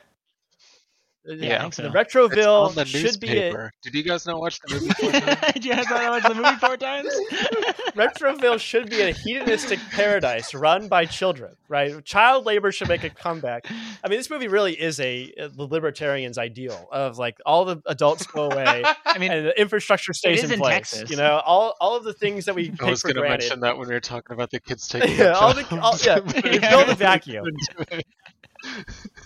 Do it. their parents rose Understanding. them, and their parents Culture. raised them right. Yeah, Apparently, Culturally, we humans are compelled to work, and so we will. I- You say you say libertarian, I say communist. But fair Well, enough. I think I think DNA Productions, which is the animation studio that made Jimmy Neutron, I think I think it's I think Jimmy Neutron is based in Texas because the the animation studio is also based in Texas. So you know maybe they're trying to. You know, maybe they're trying to imply something. They're trying to, to push their values Are you on saying that all their viewers. DNA Studios is run by children as well. They're the ones making the food. Well, Nick, if you're right, Yeah. then we'll see generationally, we'll see an entire uh, voting block about to emerge that watch this Jimmy Neutron movie. And Aren't we the voting block? believes Yeah, isn't that us? Well, we are, yeah. So it's now. Now's the time. So it's the next couple of elections. Either Texas flips to, to something more liberal, or it didn't work out, like DNA Studios seems That's to right. think they should do. Jimmy Neutron walked so young Sheldon could run. Yeah. So, so uh, everyone's upset, right? But Jimmy, as usual, is a step ahead. While he's out at Retroland, Goddard recorded Jimmy's parents tucking him in. In their last words before being abducted, they gave no indication they were going on a trip. Jimmy analyzes the note left by the aliens and compares it to his parents' handwriting and realizes what happened. His toaster message had been received, and the aliens had arrived only to take Earth's most precious resource middle aged suburbanites.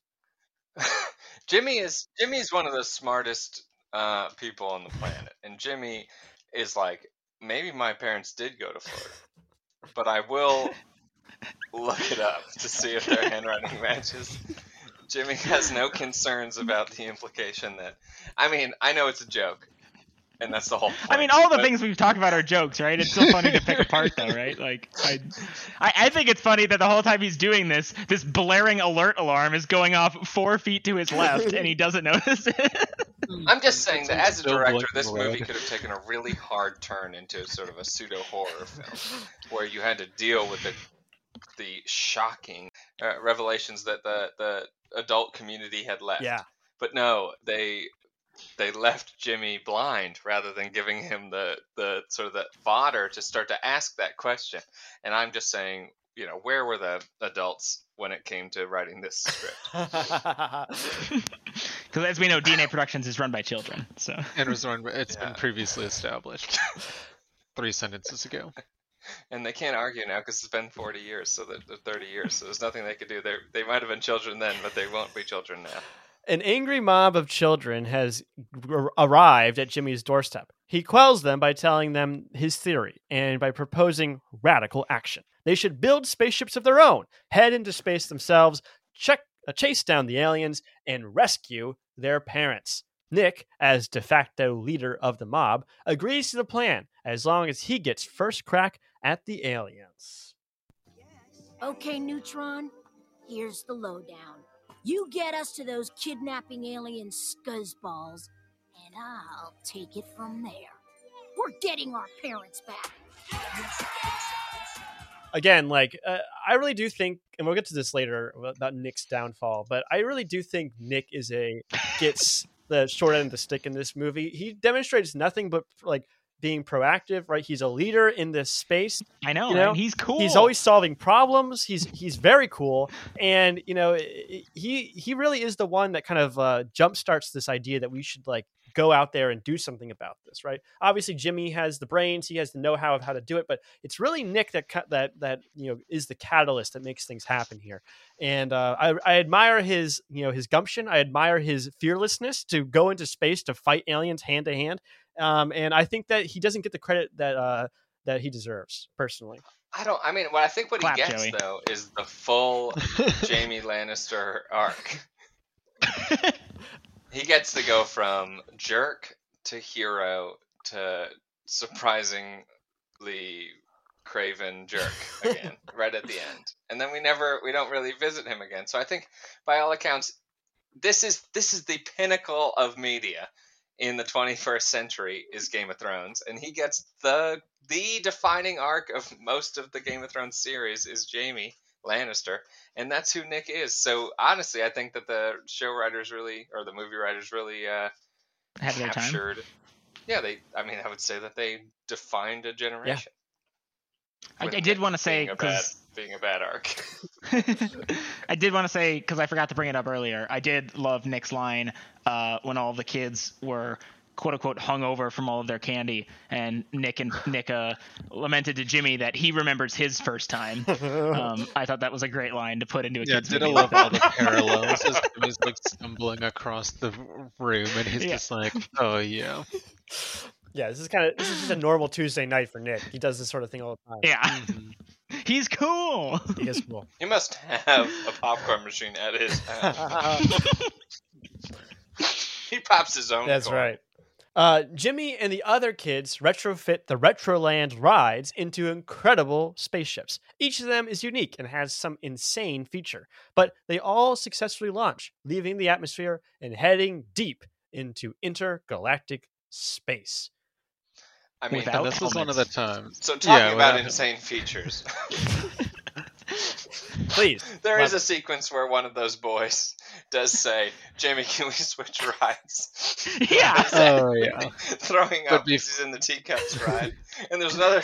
The, Yeah, what but what are the rides where the kids are just being hung by their heads getting spun around? Like I don't remember I've been to a number of. I recognize theme that parks. ride as the what was the sombrero ride, sombrero ride at my seven, uh, uh, seven, uh, Six Flags, and the Six Flags you were definitely in a chair, but it was still not an acceptable ride to take into space. Yeah, I'm pretty sure all of those kids would be dead, but like Well, there's also no gravity in space, so none of those rides should work like that No, no, the anymore. spinning does and work That that was my biggest Isn't that, issue. that's the spinning does work that way, they right, Nick? Like if they spin, then they create artificial gravity, and all they're doing is That ride should function. Yeah, but not to that extent. they were spinning pretty I don't know if fast. it would be that what they They were hard. spinning them. pretty fast. It would be Yeah, enough see- to sever their spinal Probably. cords, though, right, Martin?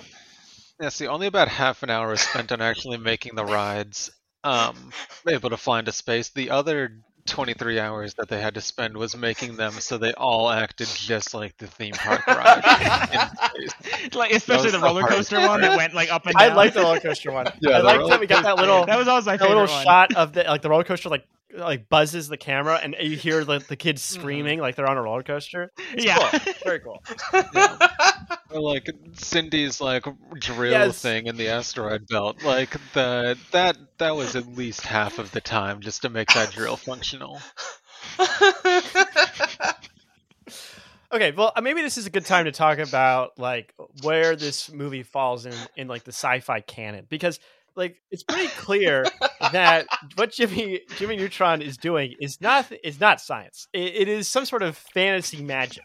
You know, it, it, he's he's launching himself into space as Nick mentioned. There there there's no concern for oxygen or supplies or anything like that they're able to just kind of like go and uh, they don't need like helmets or and they can communicate across like vast distances of space with no problem right? They, they don't need any sort of atmosphere or water or food or they don't even pack snacks like uh, carl does uh, on the uh, the maiden voyage of this movie. So like it, it's it's like they they, they kind of have They this have sleeping idea. bags. You know, there's there's a certain internal logic to it, right? The movie doesn't really contradict itself by doing this, but it it, it definitely is like uh, I don't know, uh, showing you a side of like the sci-fi ness that I think some people uh, kind of imagine it to be, which is basically just magic, right? I- instead of it being like, oh, there's Mhm. like some sort of element behind it or whatever. They just like know a couple things about how like certain physical attributes work, and they just like, okay, we'll just make that into a science gadget, you know?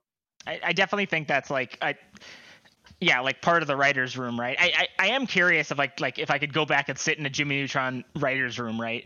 I, I'm curious how much of that was like intentional hand wave versus just straight up hand wave, if that makes sense, right? Like like how much of that was them like not bothering to look into the actual science versus like fully knowing the science and just being like this will be funny right? Like I, i'm sure the writers knew you have to wear a space helmet in space right?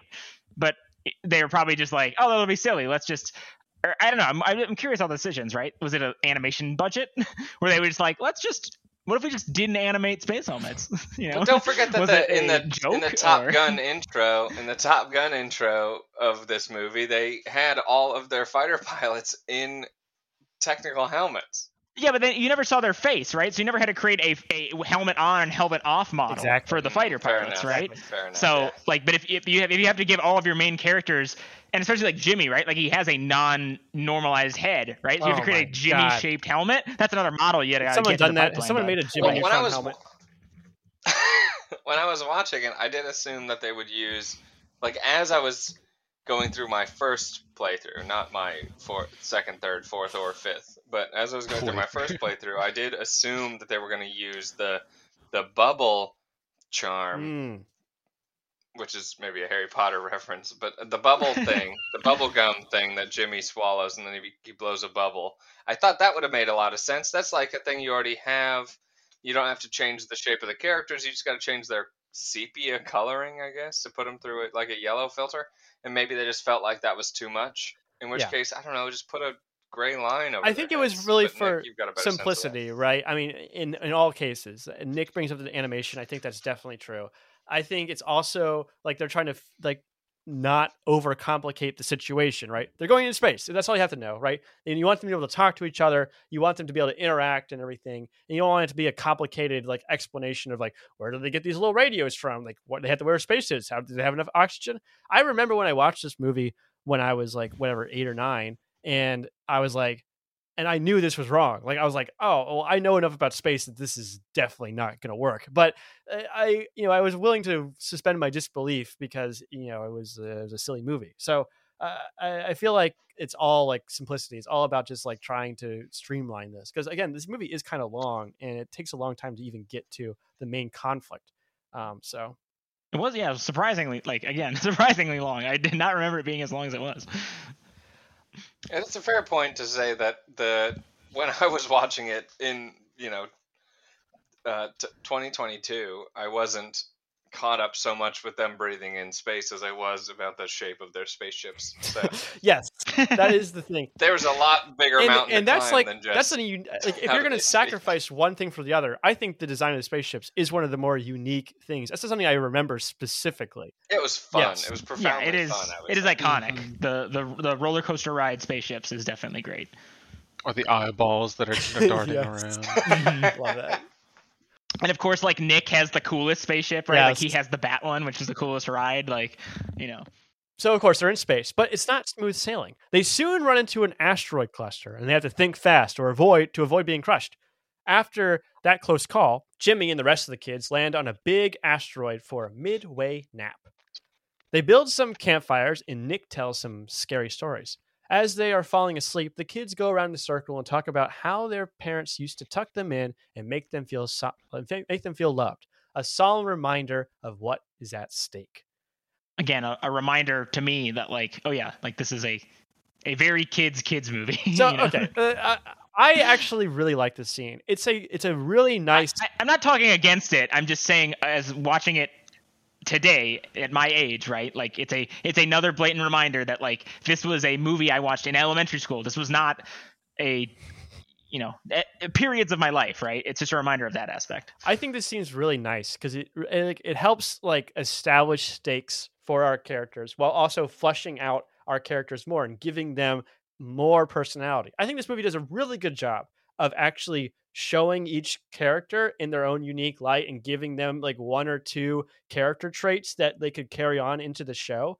You know, I, I think that's uh, something tough to do when you're dealing with so many different things at once, right? You're trying to tell this bombastic alien abduction story, but you also have are introducing all these characters that you're going to set up for your television show. And I think they nail that, honestly. And this scene plays a role in that. You know, it's it's kind of quiet, it's a little subdued, but it falls like it, it's a really nice well written like scene that still has those elements of humor in them with the re- repetition of what before my parents were abducted by aliens I, I think that's like a uh, it's a testament to the writing in this movie i think And it, I think, like, I really like the fact that Carl goes ahead and says, you know, my mother used to rub my tummy and sing a song, and he gets he gets made he gets laughed at, but then they, you know, they cut back to it, Yeah. and you're like, oh, I understand. This is this is a resolution for Carl, Yes. which is a resolution for all of the kids that he is with his parents and his his mom's doing this. this thing. movie is a textbook definite like textbook uh, like explanation or exploration of setup and payoff there are so many setups in this movie and every single one of them pays off I, i'm honestly impressed there's so many movies that don't do a good job of that and i can't think i mean I, I'm, I'm kind of you know uh, it's late now, so I'm having a hard hard time concentrating. But I can't think of a single thing that they set up in the movie that they don't call back to at least once throughout. And uh, again, it's it's impressive. The only one I can think of is uh, the poodle. That's true. No poodle. Making the poodle for Goddard. Goddard gets nothing. Goddard Goddard gives Yeah, his Goddard Goddard gets gives nothing. everything in this movie, and he rece- he's just treated like a robot. So there's something to be said for a sequel, maybe if they wanted to make it. Goddard's now, Revenge. Be kind of an iRobot style. Goddard's Yeah. Just a proposal. Uh, so the next day, they all wake up, and the fleet of amusement park rockets arrives at the aliens' planet. They split up. Jimmy and the most and most of the other characters with names go on t- in a, as a scouting party. Nick and the rest stay behind. The scouting party marvels at the amazing egg-themed civilization before them. Soon, they find their parents, but all is not well. All of the abducted adults have weird bodysuits and mind control helmets attached to their heads. When Jimmy approaches, his now vacant father lets out an alarm. Jimmy and his friends are captured and brought before the leader of these of this advanced alien race, King Goobot. Oh, you're completely leaving out the best person. Oh my gosh, I, you're absolutely right. I was hoping someone would bring it up. Go ahead, Martin. Ooblar. He was Yeah. like he was definitely my favorite person in the entire movie. yeah, I do love Ooblar too. I know. I, I completely forgot what that we missed him because that toast scene was very funny. I did laugh at that every single time I watched the movie. um, and it didn't get any less funny the entire time. Um, like when he taps on the toaster and the toast pops out, and um, and it- the King Goobot's like, "That's toast, Ooblar. What are you doing?" He's like, "Oh, hello, toast." like, still Well, well- funny. I'll watch it a fifth time, and it'll still For be funny. For an egg-themed, um, like you know, civilization, like, do they really have a understanding of what toast is? Like, do they have a friendly revel- I mean, idea of what toast is? Kum- King Goobot definitely says that they're a super advanced alien species, so they'd Yeah, Jimmy said that they they had uh, gotten so far, like they had, they weren't just egg themed. They had like progressed to the point where they no longer needed solid bodies, in a sense. Right? It was almost like a, it was like a, a very hard sci-fi that like eggs were the byproduct of, but in the reverse, it was like they were just eggs, and you know, Yeah, yeah. No, no, it's interpret that it how is, you want. it I is guess. a I clever design, right? Because the aliens are actually like the goo that's inside of these robot shells, right? Mhm. And the shells have like mouths Mm-hmm. and arms. Um, you know, again, like I, I was reading something on Wikipedia, and it's pretty easy to animate like an all metal thing compared to someone Yep. who's like using I don't know cloth or hair. You know, uh, Yep. that kind of thing is much harder to animate. Uh, uh, but the, the like the metal shells and stuff uh, allows them to be whatever, and then they can float. They don't have to walk or anything, so it makes it like you know it gives a lot of freedom to the animators. And each one looks a little different, right? They have different sized mouths. They you know um, they uh, Coloring. yeah they have different coloring and uh, like some of them are wearing hair or makeup or whatever, right? But like the aliens themselves are actually like the goo that's inside of it, and they have little like eye stalks that stick up. Um, and when they get like when something happens, like uh, their their bodies get or their shells get smashed, which happens over and over again, the alien side doesn't die; it survives. It just lays on the floor, useless. Um, but you know, eh, I don't know. I, I think I've actually seen this like as a idea for like a transhuman um, state where you become a bunch of nanobots that can form any shape. So you basically are just like a pile of goo, essentially, um, because you can't Sounds because you can't actually like um like differentiate. So there's possible that that something like that may have played a role in their design. But of course, it is hilarious that they look like eggs um, because there's so many things you can do with that. Um, and yeah, the, the egg theming in this movie is is uh, it goes hard, uh, as you might say, hard boiled. You might even say. Oh, got him. I don't, Joey. I don't understand what uh, that joke. Oh, okay. So Could there's explain that one? you can prepare eggs in many ways. One of the ways you can do is you can boil them, and then what when they come out, like the shell comes Ah. right off, and the inside actually becomes like like Are they scram- they're scrambled on the inside like uh, like regular eggs? Ooh. Or no, what? no, no. They're actually like solid all the way through. It's like they're not like they're like squishy still. They're not like hard. You know, I wouldn't say they're any harder than they Mm. are when they're hard boiled, but like they actually like you know the, the the yolk is no longer runny. It's like a solid thing. Uh, interestingly, an, in, a way you can tell Ah. whether a, an egg is hard boiled or not without cracking it open is by spinning it. If you spin a Wait. non hard boiled egg and a hard boiled egg at the same time, the non hard boiled egg will spin for longer. You can also How dip do it I in know water the eggs that it I bought from the store Joey, aren't already hard boiled though? Joey, have you ever watched Taskmaster? Oh Sorry, my this is a god, hard- I fucking love Taskmaster. Okay, then Joey, you and I should talk about that at a different time. I love Taskmaster so much. Okay, I am the biggest Taskmaster fan ever. I've been I love yeah, I've been watching it, it illegally for, for a long time. Yes, for a very long time. I totally get. Anyway, sorry, hard cut. Click and click. Oh, click my. This is me clicking a thing. We're back on. All right. All right. Okay. So Jimmy attempts to threaten the king claiming that the that fearless warriors he left orbiting the planet will rescue their parents. But King Goobot has already captured them too, and then he twists the knife. He plays a recording of a recent alien news bulletin explaining that Jimmy's parents and the rest of the adult humans will be sacrificed to their god Poltra.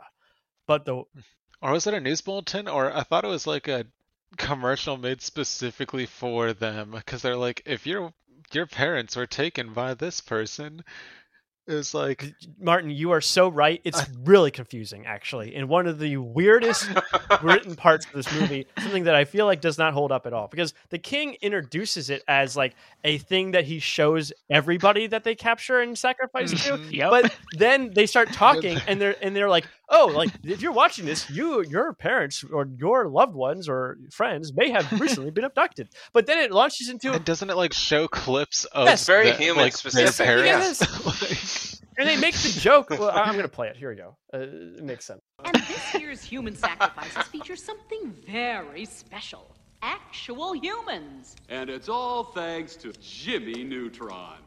Greetings from planet Earth. I'm Jimmy Neutron, and you're an alien life form. You know, without the coordinates you gave us, we never would have found your puny little planet.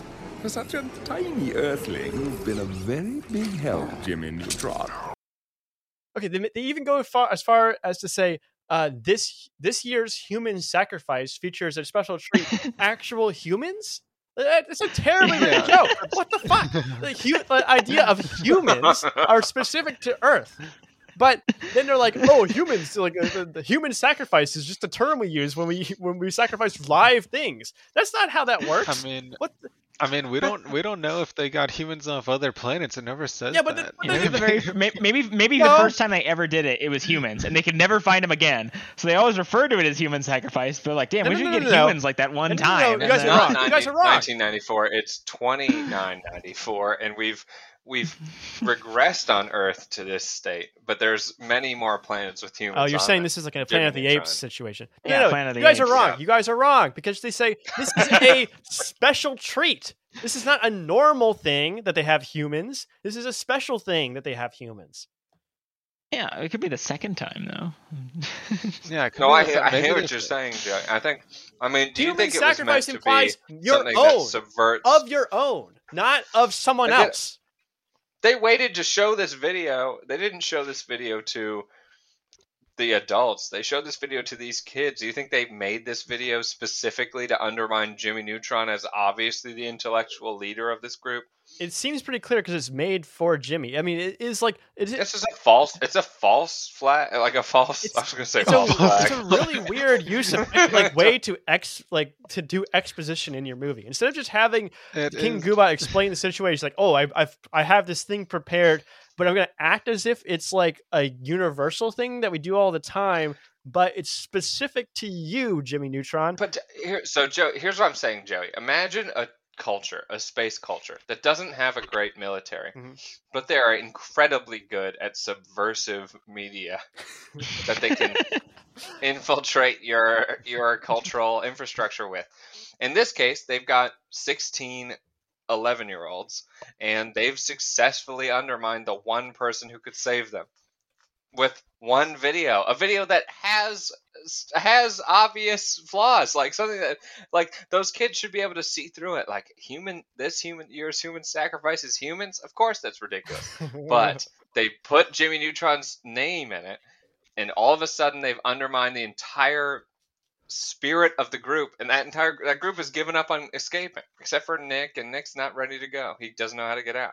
So they took the one threat they. I'm saying that this egg culture is not. They're not a warfaring species, which we've seen because somehow Jimmy manages to undermine them later, but they are just a they just are a network of people who can undermine the media culture of an entire species, and they've managed to make Jimmy Neutron an absolute obsolete, except for his arch enemy going in and making sure he feels better about himself. She had to work really hard. Anyway, I'm saying they nailed it. You're telling me you think they didn't do a good job. I'm telling you they nailed it. Okay, so Scott, I'm so glad you brought this up because I thought the exact same thing.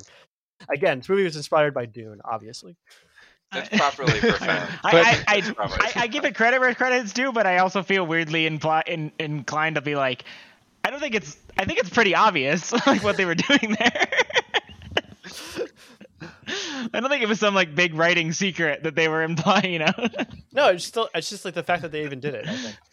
But the re- Okay, the yeah. reveal of Jimmy's Jimmy's failure is enough to carry Jimmy's like crimes back to his people. They didn't need to go heavy. They didn't need to be subtle. They didn't have to like look back Yeah, and go works, like, and yeah. Jimmy's here's Jimmy's internet uh, search browser. He's not a guy to be trusted. They were like straight up and down. Jimmy made a mistake. Y'all Yeah. deal with this, but we understand what you're going to say, and it's that Jimmy clearly got your parents kidnapped, and Jimmy's not a hero. Jimmy's Jimmy's a criminal, and he should have at least consulted NASA. So, so King Goobot throws the kings into a dungeon and sends Goddard to be disassembled. All seems lost. Nick and the other kids bicker in despair. Jimmy sits alone in his cell, ashamed and cowed by his foolishness. But one person stays cool. Cindy, Jimmy's class rival, approaches him and gives him a pep talk. She tells him to help them, Obi Wan Kenobi. You're their only hope. Uh, Jimmy realizes she is right and hatches a plan. He uses Libby's cell phone to call Goddard. Pretending Jimmy's voice is a self destruct countdown, Goddard escapes his captor, which is Ooblar, and heads to the dungeon. On the way, he initiates his play dead command, where he violently explodes, incapacitating the alien guards. So he literally could have done that to Ooblar, but it, instead it was a ruse, and then he just actually does it like ten I seconds mean, you later. can see that Goddard can talk, right? He actually does have, like, he has the ability to produce speech. So he could have just done this himself. yeah, but but Goddard's not smart enough apparently.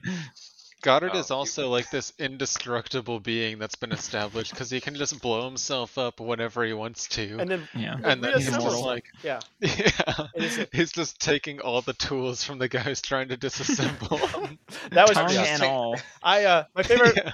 my favorite part of that that little bit is when Goddard's tail pops open and like a little a smiley face comes out like on a spring and then it pops open and it's a countdown but the countdown is an analog like timer that's supposed to be counting down from 5 seconds. I did. That was one of my favorites, or the Ooblar's favorite parts, or uh, when he's trying to, um, he takes the like chest piece off Goddard, and he's like, and it initiates the self-destruct thing, and he's like, "Ooh, I Yeah. should not have done that." Um, and then it's like still cutting down the self-destruct thing. Is like, "No, no, no, I put it back. It's fine. I put it back." Okay, so Jimmy and the other kids escape and head toward the great arena where their parents are about to be ritualistically sacrificed to Poltra. They arrive in time to witness their parents performing the chicken dance in front of a giant egg. The egg is then bathed in fire to encourage its occupant to emerge. All right, you know, uh, again, I hate to be I hate to be that guy. I hate to be like, what the fuck? How does this work? But this is their god. Does he get back in an egg Yes, exactly. time? Is he supposed That's to the- hatch that's every my time? major question. Did- Is where do they get the egg from? for him to emerge from? What does he do the rest of the time? Is this just like a ritual? I'm assuming it's like a moth where it forms the egg like a chrysalis around Okay. him every time. I'll take that, honestly. I will take that. That's my running theory that I came up with right now. He cocoons. It- you think there's different versions of this god, or does this god always return himself to the egg? yeah, yeah, yeah. So like maybe it's like a you know, maybe it's like a Trisolaran um uh situation where like he uh you got where uh this is a, this is a very specific joke where like he um Shout Uh, out to the three listeners. who give this. it's a Hugo Award-winning book, Martin. It could have many people listen to it. Many people watch it, read it. Anyway, so it's a he he like transfers memories past through generations, right? Like he uh uh every year uh he lays a giant egg, and then his like his son or whatever uh like Mm. like inherit some of those memories. So he's still the same guy, but he's like evolved uh, like every time they do this ritual. And like he, I'm like, sure that's what the writers had in and mind. like the birthing Well, or laying egg process like consumes the body that created it right so like he becomes the thing that eventually be, like rebirths himself you know Mm. And there's a, I think there's a much bigger story to be told, maybe like a secondary story to be told about um, why this culture of advanced aliens continues to be amenable to the desires of a, what they would call a deity who encapsulates himself in an egg that's very clearly destroyable and they have infinite space tech. So there's something to be said about the culture built around this non-speaking god and what he might offer them every time he goes back into the chrysalis, as Martin says. Well, I mean, he does offer them a show. It probably is, and I mean, I don't know. It It's like probably the is, Super It probably is pretty sweet to see this giant, giant lizard chicken. I mean, eat some sacrifices every now and then. I mean, I'm not saying I'd worship it as a god, but like, It- it- if I wasn't doing anything on a Thursday night, we I would worship the definitely Super go Bowl. there. martin We martin Yeah, the I Super mean, it's the Bowl same and way. It's the same way and like a sports event. Yeah. martin you're, you bring up a great point and this t- supports scott's thesis as well that this is an entertainment based uh, civilization right that their media is their is their main source of like um, you know diplomacy and um, uh, like uh, you know uh, uh, exerting force, right? Uh, and and this sh- chicken puts on the best dang show anyone's ever seen, and therefore it is the god of the civilization. It's like in Thor Ragnarok Mm. when uh, what's his name from uh, Jeff Goldblum? Jurassic Park. Yeah, Nick Goldblum uh, is a Goldblum. deity on a planet where he just has people fight each other. Yeah. This this chicken is like Nick Goldblum. Yeah, it Nick serves- Goldblum. Yes, the uh, the famous person. It serves them no purpose as far as technological or anything goes, but it is a way to kill an evening on a rainy day. We can't leave that. It's Jeff. Obviously, it's Jeff. I, I'm leaving it in. You've already said it three times. if you're Okay, concerned we about it, you should tweet it at uh, Nick's LinkedIn. that he's share. You should tweet it at Nick Fuck Share it at Nick's, uh, Nick's LinkedIn. Okay, so so the the the the, the giant chicken is about to emerge from the giant egg, but uh, the kids arrive and Nick runs in. He pulls off some sick tricks and takes out a couple of guards with their shiny uh, electric uh, spears. But then the egg hatches, and three eyes on the ends of stalks rise from the shell. Attached to the eyes is a fearsome creature with a huge, flat mouth, the body of a chicken with no wings, and a big, scaly feet. Poltra is a terrifying sight. Nick runs in fear and cowers in a corner behind the other kids.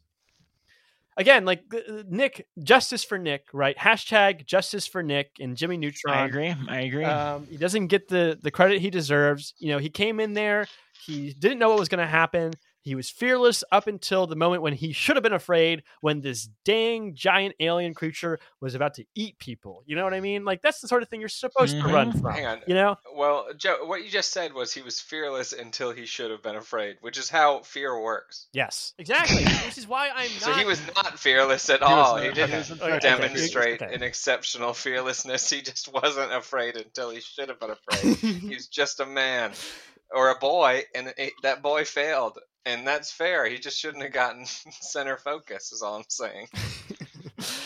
I think Nick had many, you know, positive attributes that were you know undermined uh, in, in the course of this movie. That, that's all I'm saying. they had to save it for the show. So yeah. So True, fair enough. Yeah. So after Nick uh, cowers in fear and th- their whole plan, all the kids' plans kind of fall apart, everyone turns to Jimmy. How will he solve this one? Young Neutron concentrates, and one brain blast later, he has a plan. First, he sends Sheen to steal an alien ship. Then, he uses the robot body of an alien to float into the air and grab the remote control that is directing the adults' uh, mind controlled bodies. The rest of the kids charge into the Coliseum and cause a ruckus. Obviously, the show then goes on. There's like a secondary show that comes out in years from now. Yeah. Where Sheen has his own spin off, Planet Sheen. Planet Sheen. I think Planet Sheen should start when he's just sent off to steal a an alien spaceship and navigate it back to the arena by himself with no support. Clearly not capable of doing that.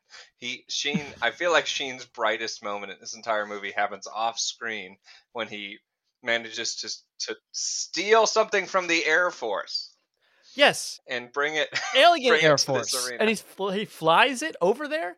I mean, yeah, yeah. I, I was saying that this movie like sets up a lot of stuff. This is one thing that is definitely not set up. Like Sheen has demonstrates no attributes other than his love of. Ultraman, Ultralord. The, the fact that he can pilot an alien ship is something that is Whoa, whoa, Joey, completely. no attributes of Ultralord. He's wearing the Ultralord Yeah, mask. yeah, but he the doesn't- entire time. he doesn't know how to fly a ship, does he? Ultralord. That's one attribute of Ultralord. Uh, I mean, Ultralord we definitely know. seems like a superhero type character. It seems like he can just basically do anything. So, I mean, uh, you know, I think Sheen channeling Ultralord in this situation makes sense. But I never, we never see him do that beforehand, right? You never see him like become Ultra Lord in any sort of way. So I, uh, uh, I call bullshit on this one. Um, you know, uh, write a better movie, John Davis. this is when the movie breaks down. it really does break down in the end here. Um, so Jimmy narrowly saves his parents from being gobbled up by the terrible Poltra using his uh, newly acquired remote control. And King Goobot orders all the guards to shoot the kids on sight. Sheen arrives with his ship, braining Poltra and giving everyone a route to escape. While on board, they fire up the engines and escape into space. Woo! It's very action packed, very exciting. But it's not over yet. The king will not let um, them leave that easily. He launches his own ships and pursues the kids and their parents. Shimmy, uh, Shimmy, Jimmy, Jimmy. Jimmy takes them on a daring orbit of a nearby sun, which destroys most of the alien fleet. All that is left is Jimmy's ship with all his friends and their parents, and King Goobot's vessel. The king sends a transmission to Jimmy's ship, taunting him and insulting his size. Jimmy decides it's time to end things once and for all. Uh, and it is kind of a little. Uh, I think this is like a little deliberate uh, Easter egg here, where uh, uh, Patrick's the character that is voiced by Patrick Stewart uh, sends a transmission to an enemy ship, and they pull it up on screen as if it is Star Trek. Um, you know, seen that kind of thing all the time in that show. So, um, you know, a little call out right there. Uh, you, might, you might say. Uh, Jimmy, uh, he he gets out of the ship and he bo- he boards Goddard, who has transformed himself into a space rocket motorcycle, and uh, then he charges the king's royal vessel. Just before he arri- arrives, he turns his shrink ray on himself, but instead of getting smaller, he turns the dial to planet size.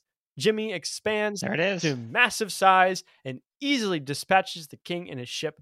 Victory is theirs. It's got, I mean, it's got big Ant Man energy, but at least Ant Man grounds it, and you get really tired when you get that big. And this is like ten times as big as Ant Man ever. Yeah, gets, why didn't he just stay that big? He always complains about his height. Just fucking stay that big, Jimmy. Uh, yeah. And By all most- accounts, he's become a god in and of himself. I have become the destroyer of worlds, Jimmy Neutron. I have no need for school anymore. The entire thing could have been avoided. He's just like, hey, just drop me off at this planet. I'm gonna become planet size Yeah. and just stomp on their civilization until they Imagine being our late for the bus when you can become planet size. I, I guess they did do a good job of like, like, hammering home the short thing so that the becoming big thing would have the emotional payoff at the end. Yeah, I yeah, yeah. guess. no, that, I, absolutely. I think that was well set up.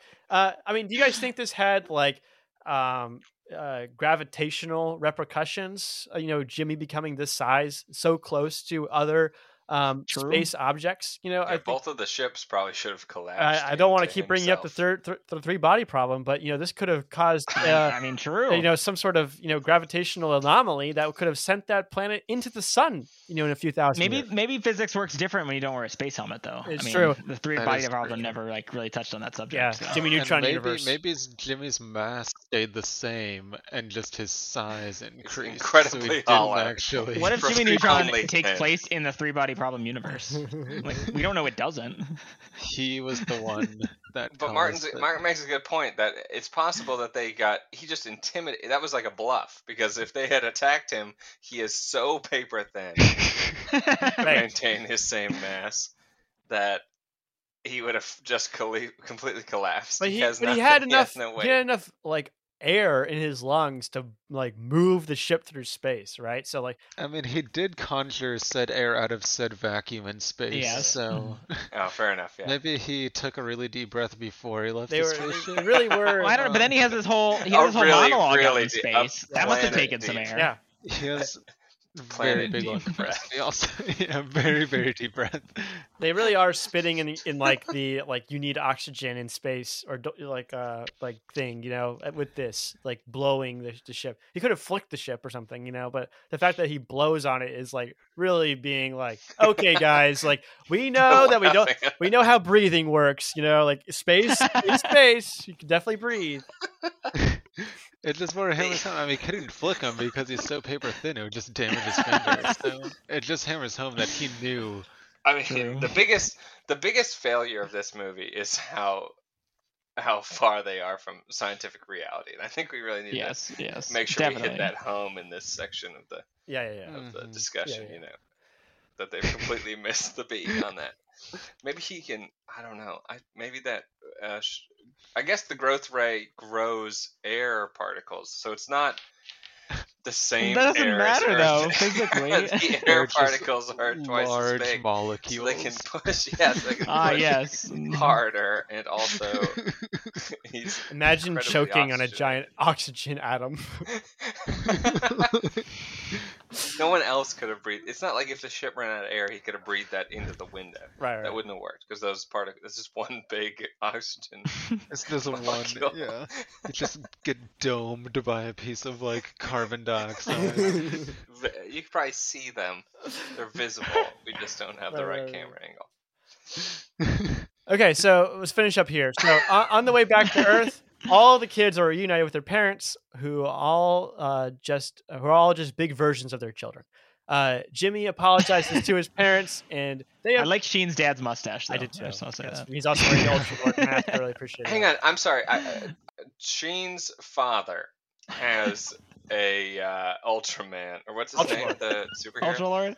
Ultra Lord Lord. helmet. But Sheen got that Ultra Lord helmet at the theme park, which Sheen was not supposed to go to. He had to sneak out, which means his dad. Actually, Put him only, to bed. only I think only Carl said his parents wouldn't let him go. I don't think we actually know if Sheen's parents let him go or not, do we? Okay, so it's possible. it's possible that Sheen's dad also went. Wait, and wait, then wait, met up wait, with wait, wait, wait, wait, wait, wait. There's the scene specifically where you see Sheen pass out from meeting Ultra Lord, and then the Ultra Lord character, like the, the guy in this Ultra Lord, Is he Yeah. with points at someone? him and He says, says, "Hey, is he with anyone?" And nobody shows up. So obviously that's not what happened.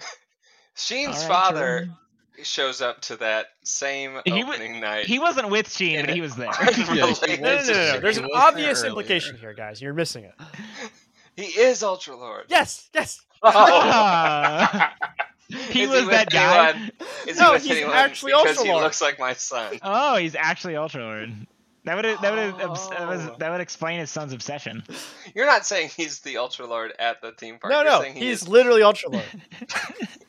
and he failed to defend the. the I Yeah, mean, Jimmy had to save God, him. He's He's the a horrible superhero. this Yeah. Yeah, no, I'm gonna return all of my Ultra Lord memorabilia now. Joey, I prefer your story feat. because in my story, he told Sheen he couldn't go. Then Dad went to the theme park, and then Sheen showed up, and they both found each other with the same helmet. And then at the end, they were like, "We've been through more stuff than this. Yeah, we can put this yeah, aside. we don't need to talk about this. We agree that this happened, and we're just gonna move on because we've been through some stuff together." Uh, so okay, so Jimmy apologizes to his parents, and they apologize too. Uh, they admit that it's not always easy having a genius for a son, but sometimes it's actually pretty awesome. They all arrive home safe and sound and go on to star in three seasons of an award winning kids television show. The- Oh, but back to the uh, back to the ship. I'm pretty sure one person's parents were eaten, and I will back that up by Ooblar was describing how uh, the human texture and if humans are gonna be desirable for the chicken.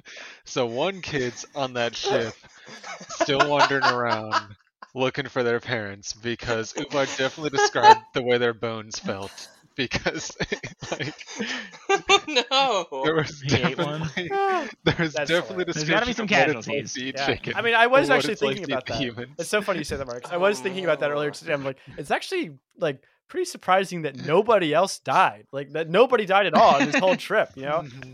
Pretty. Yeah, see, you're saying that as that kid's in the corner crying right them. now Yeah, It missed- because it missed the Game of Thrones not know where his we're parents. Yeah, exactly. No, that's a good point, Martin. Yeah, somebody did die, and that kid is in there just grieving. It might be. Well, no, we know Bla- our uh, we know Jimmy's future girlfriend. Um, Cindy. yeah, Cindy's got Cindy's family's fine, and we know Sheen's family's fine, or at least his father's fine. It's one of the uh, many Jimmy's unnamed kids. fine. Some of them that like are really poorly animated. I know. Yeah, mm-hmm. yeah, like the blonde kid with the the weird, All those the weird cloud characters. jaw. Okay, so that's the events of Jimmy Neutron. Um, You did you did you, you did forget to mention the the weird ending sequence where they all just burp on that soda for like oh yeah, I did for a very long time. yeah, we can move on. Okay.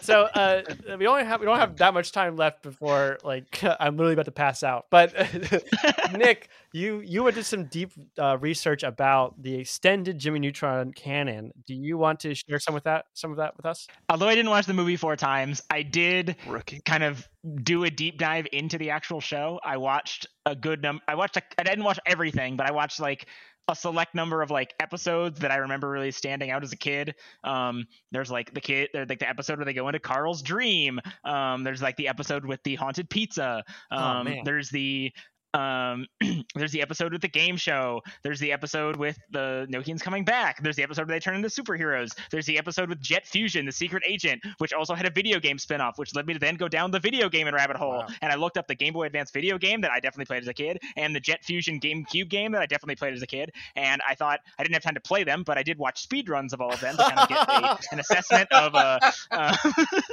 um, what the games looked like. Um, and they were definitely the games that I played. It was it was, it was super nostalgic to look back on those. Um, uh, and and then I did a wiki deep dive where I looked on different like um, you know villains from the show. There's like Professor Calamitous, which was the famous professor who couldn't finish anything. Um, there was his daughter Gorgeous, who was like a like 30 year old woman who all of these elementary school kids had a crush on before they learned that she was evil. It was very creepy in retrospect, but I thought it was definitely an interesting tidbit of lore. Um, and again, not to go too deep into it, but I did want to share my favorite tidbit that I learned was um, as you as you Joey and Scott kind of mentioned. Yes, at one point. Um, Jimmy and Cindy become like the romantic interests of each other, right? That's kind of what they build up upon on the season uh, throughout the show, right? But they're always, you know, too afraid to admit to each other that they are actually, you know, in love, right? So I did find the Jimmy and Cindy's relationship wiki article page, which is quite extensively long and documents their entire relationship throughout the three seasons of the show.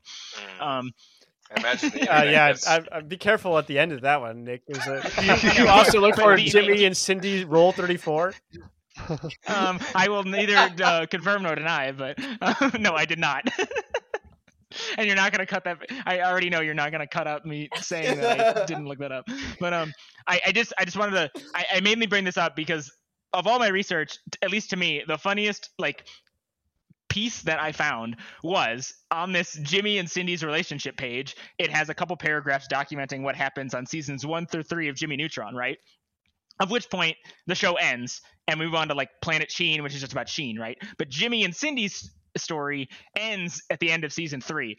But there is a single sentence at the at the at the end of this Jimmy and Cindy's relationship section, which says, as I quote, had the series continued, Jimmy and Cindy would have finally fully acknowledged how pointless pretending to hate each other was, ending their rivalry permanently. And I find this hilarious because there's no there's no like citation or anything. And i 100% believe that this was just a overly optimistic fan reader who decided to edit the wiki page and let us all know that had they kept writing the show that Jimmy and Ginny would have put aside their differences, and the fan fiction that they internalized into their mind would have completely come true because no one was going to edit this this wiki page to prove them wrong. That's true. You love to being the, the Wikipedia person who's supposed to go back behind and is like, damn it, I don't know. Because they'd have to put in a citation to disregard that. To be like, no, right, no, right. you're Now the burden like, of proof here's- is on disproving it. Um, yeah, I know, right? You're right. They have to, say- to be like, their hatred is so extensive in through to season three that it would be completely unacceptable for them to resolve this in season four.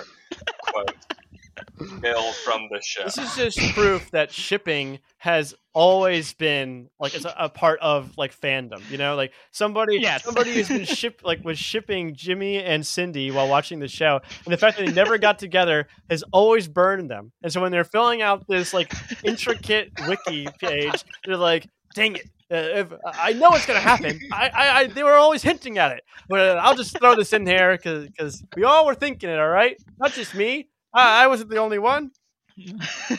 Yeah. It's canon now. It's canon now. I edit the wiki. I control the wiki. I'm the god now. the fact that the movie came first, though, the fact that the movie came first, though, does seem to imply that uh, they always intended for that to be true. And then when the show got big, they thought there's more drama. It's got more like a Real Housewives sort of situation where they're like, we can't have you guys be friends. Yeah, yeah, yeah. You guys have to hate each other because when it was clear that you might become romantically entangled or at least friendly, that like the show loses its bite. Right. We got We got three seasons, Cindy. You need to be meaner to Jimmy. And Cindy's like, I don't know. I really like this guy. And they're like, No, Cindy, you got to double down. Yeah. And that probably affected her long term. I, I have to imagine. It's true. It was. It's hard being a child actor like that. But I, um, I, I did. There were a couple characters that I'd completely forgotten about. Like, like notably Betty Quinlan. Quinlan, I think it is, who is like Jimmy's one. He like plays the the trope of the main character romantic interest before he realizes that Mm. the true actual non side character Cindy is who he truly um truly feels for and uh apparently I think late into season 3 there's a confrontation where uh you know things maybe become apparent but were never official so therefore someone had to edit the wiki and let us know that had the season continued it would have actually been canonized That person is my hero. Please keep doing what you're doing. Please keep uh, putting Letting fictional good fight. characters from children's television shows in fictional relationships in your mind and sharing it with all of us. But you- you have to imagine that they died 10 years ago when this, This is was like still relevant. uh, this is like what they were doing as they were getting cancer treatment. They were like like watching Jimmy Neutron and filling out the Cindy and Jimmy thing, and like they get to the last at like like, last episode and like it hasn't happened yet, but they like die of disappointment because uh It's so dark. They're thinking, I don't want to work on a show that's live action because maybe my narrative is going to be undermined. So I'm going to write it Yeah, for yeah, a yeah. show that is long gone. Yeah. Oh man. all right. Anything else, Nick? we've been going long enough that was the main tidbit I thought was really funny so I won't I, I won't go too deep into All the- right, uh, only a couple of little things left, and then uh, this episode is over. Uh, Before we wrap everything up, as we do on every episode of Affable Chat, we're deliver we will deliver our ratings. Uh, Nick, you have the first one. Um, yes, I rated this movie 670,616,629 miles per hour, which is the speed of light, out of 3.625 e to the 17 miles per hour, which is a proc- which is a very approximate speed of Jimmy Neutron's space fleet in order to travel, as Jimmy said, 300 million light years away in the course of what appeared to be two days in the movie. So Nick, that was you're my the rating. most interesting person I've ever met. I love it. I absolutely, I do love it. Martin, And my equally scientific answer is Goddard suicide bombing an innocent Yolkian guard out of fire.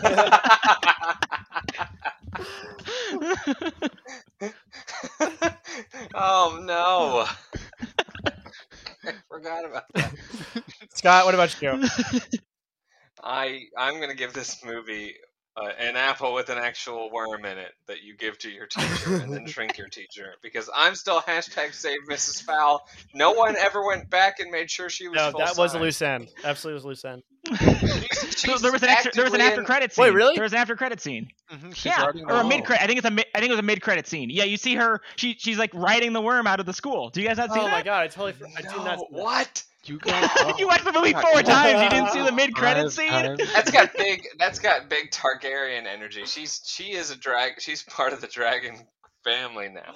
She's going to become a, a worm rider, and her Yeah, family's yeah, yeah, it's live like the on. Dune. She already Another is. Dune reference. Yeah, another Dune. Yeah, there you go. Okay, I I I give this movie spinning uh, around at, like endlessly, uh, but by being held on by your neck. Uh, and until dead or no, just until you get to your destination. perpetuity, perpetuity until you arrive. Yeah. All right, I'm gonna go to work that way tomorrow. okay, so uh, uh, thank you all, thank all three of you guys for joining me on this Jimmy Neutron journey across the universe. Uh, please tell the affable chat audience how we, they can find you. Nick, we'll start with you. Um, I was going to say that, considering the fact I haven't posted on Twitter in seven years, I was instead going to plug my LinkedIn page as a joke. But now I feel uncomfortable plugging my LinkedIn page, so I'm not going to tell you what it is. You're going to have to find it It will yourself. be in the link. Des- it'll be in the description. And don't whatever you do, don't search Nick J Widener. Uh, Martin, your your turn. Um, you can also find me on Nick's LinkedIn. Just like and he will hopefully let me know what you guys tell me, probably once a week. Um, yeah, I'll keep you updated, Martin. I'll let you know. Scott, what about you? Uh, if you live in uh, the city of Cayce in South Carolina and you uh, intend to visit a Board of Zoning Appeals meeting, uh, say hi because I might be there, Awesome. but I won't tell you why. Okay. I'd love to come. Sounds fun. All right. Uh, thank you all uh, for joining me today, and thank you all for listening. Um, if you like this podcast, you can subscribe to it on iTunes, Spotify, Google Play, or wherever you get your podcasts. I challenge you to find a place we are not on. We are on every podcasting platform. AffableChat.com is your new favorite website on the internet. There you can find the latest from us and all our social media accounts, including our Twitter, Instagram, TikTok, YouTube, all of which are at affablechat. And we even have an email address, affablechat at gmail.com. And if you like this episode, then tell a friend about it. All you have to say is, Have you considered listening to Affable Chat? Affable Chat is also live on Tuesday nights at 7 p.m. Eastern on Twitch. Um, and you can find Benjamin there reacting to videos and complaining about the poor infrastructure of the United States. Um, so, yes, thank all three of you guys for joining me. This has been an absolute pleasure. And uh, thank all of you for listening. Got a blast. Yeah. See you guys next week for D&D. Okay. Um, Listeners. Last thing that I need from you guys. Is that unusable? That's so long. I thought that was great.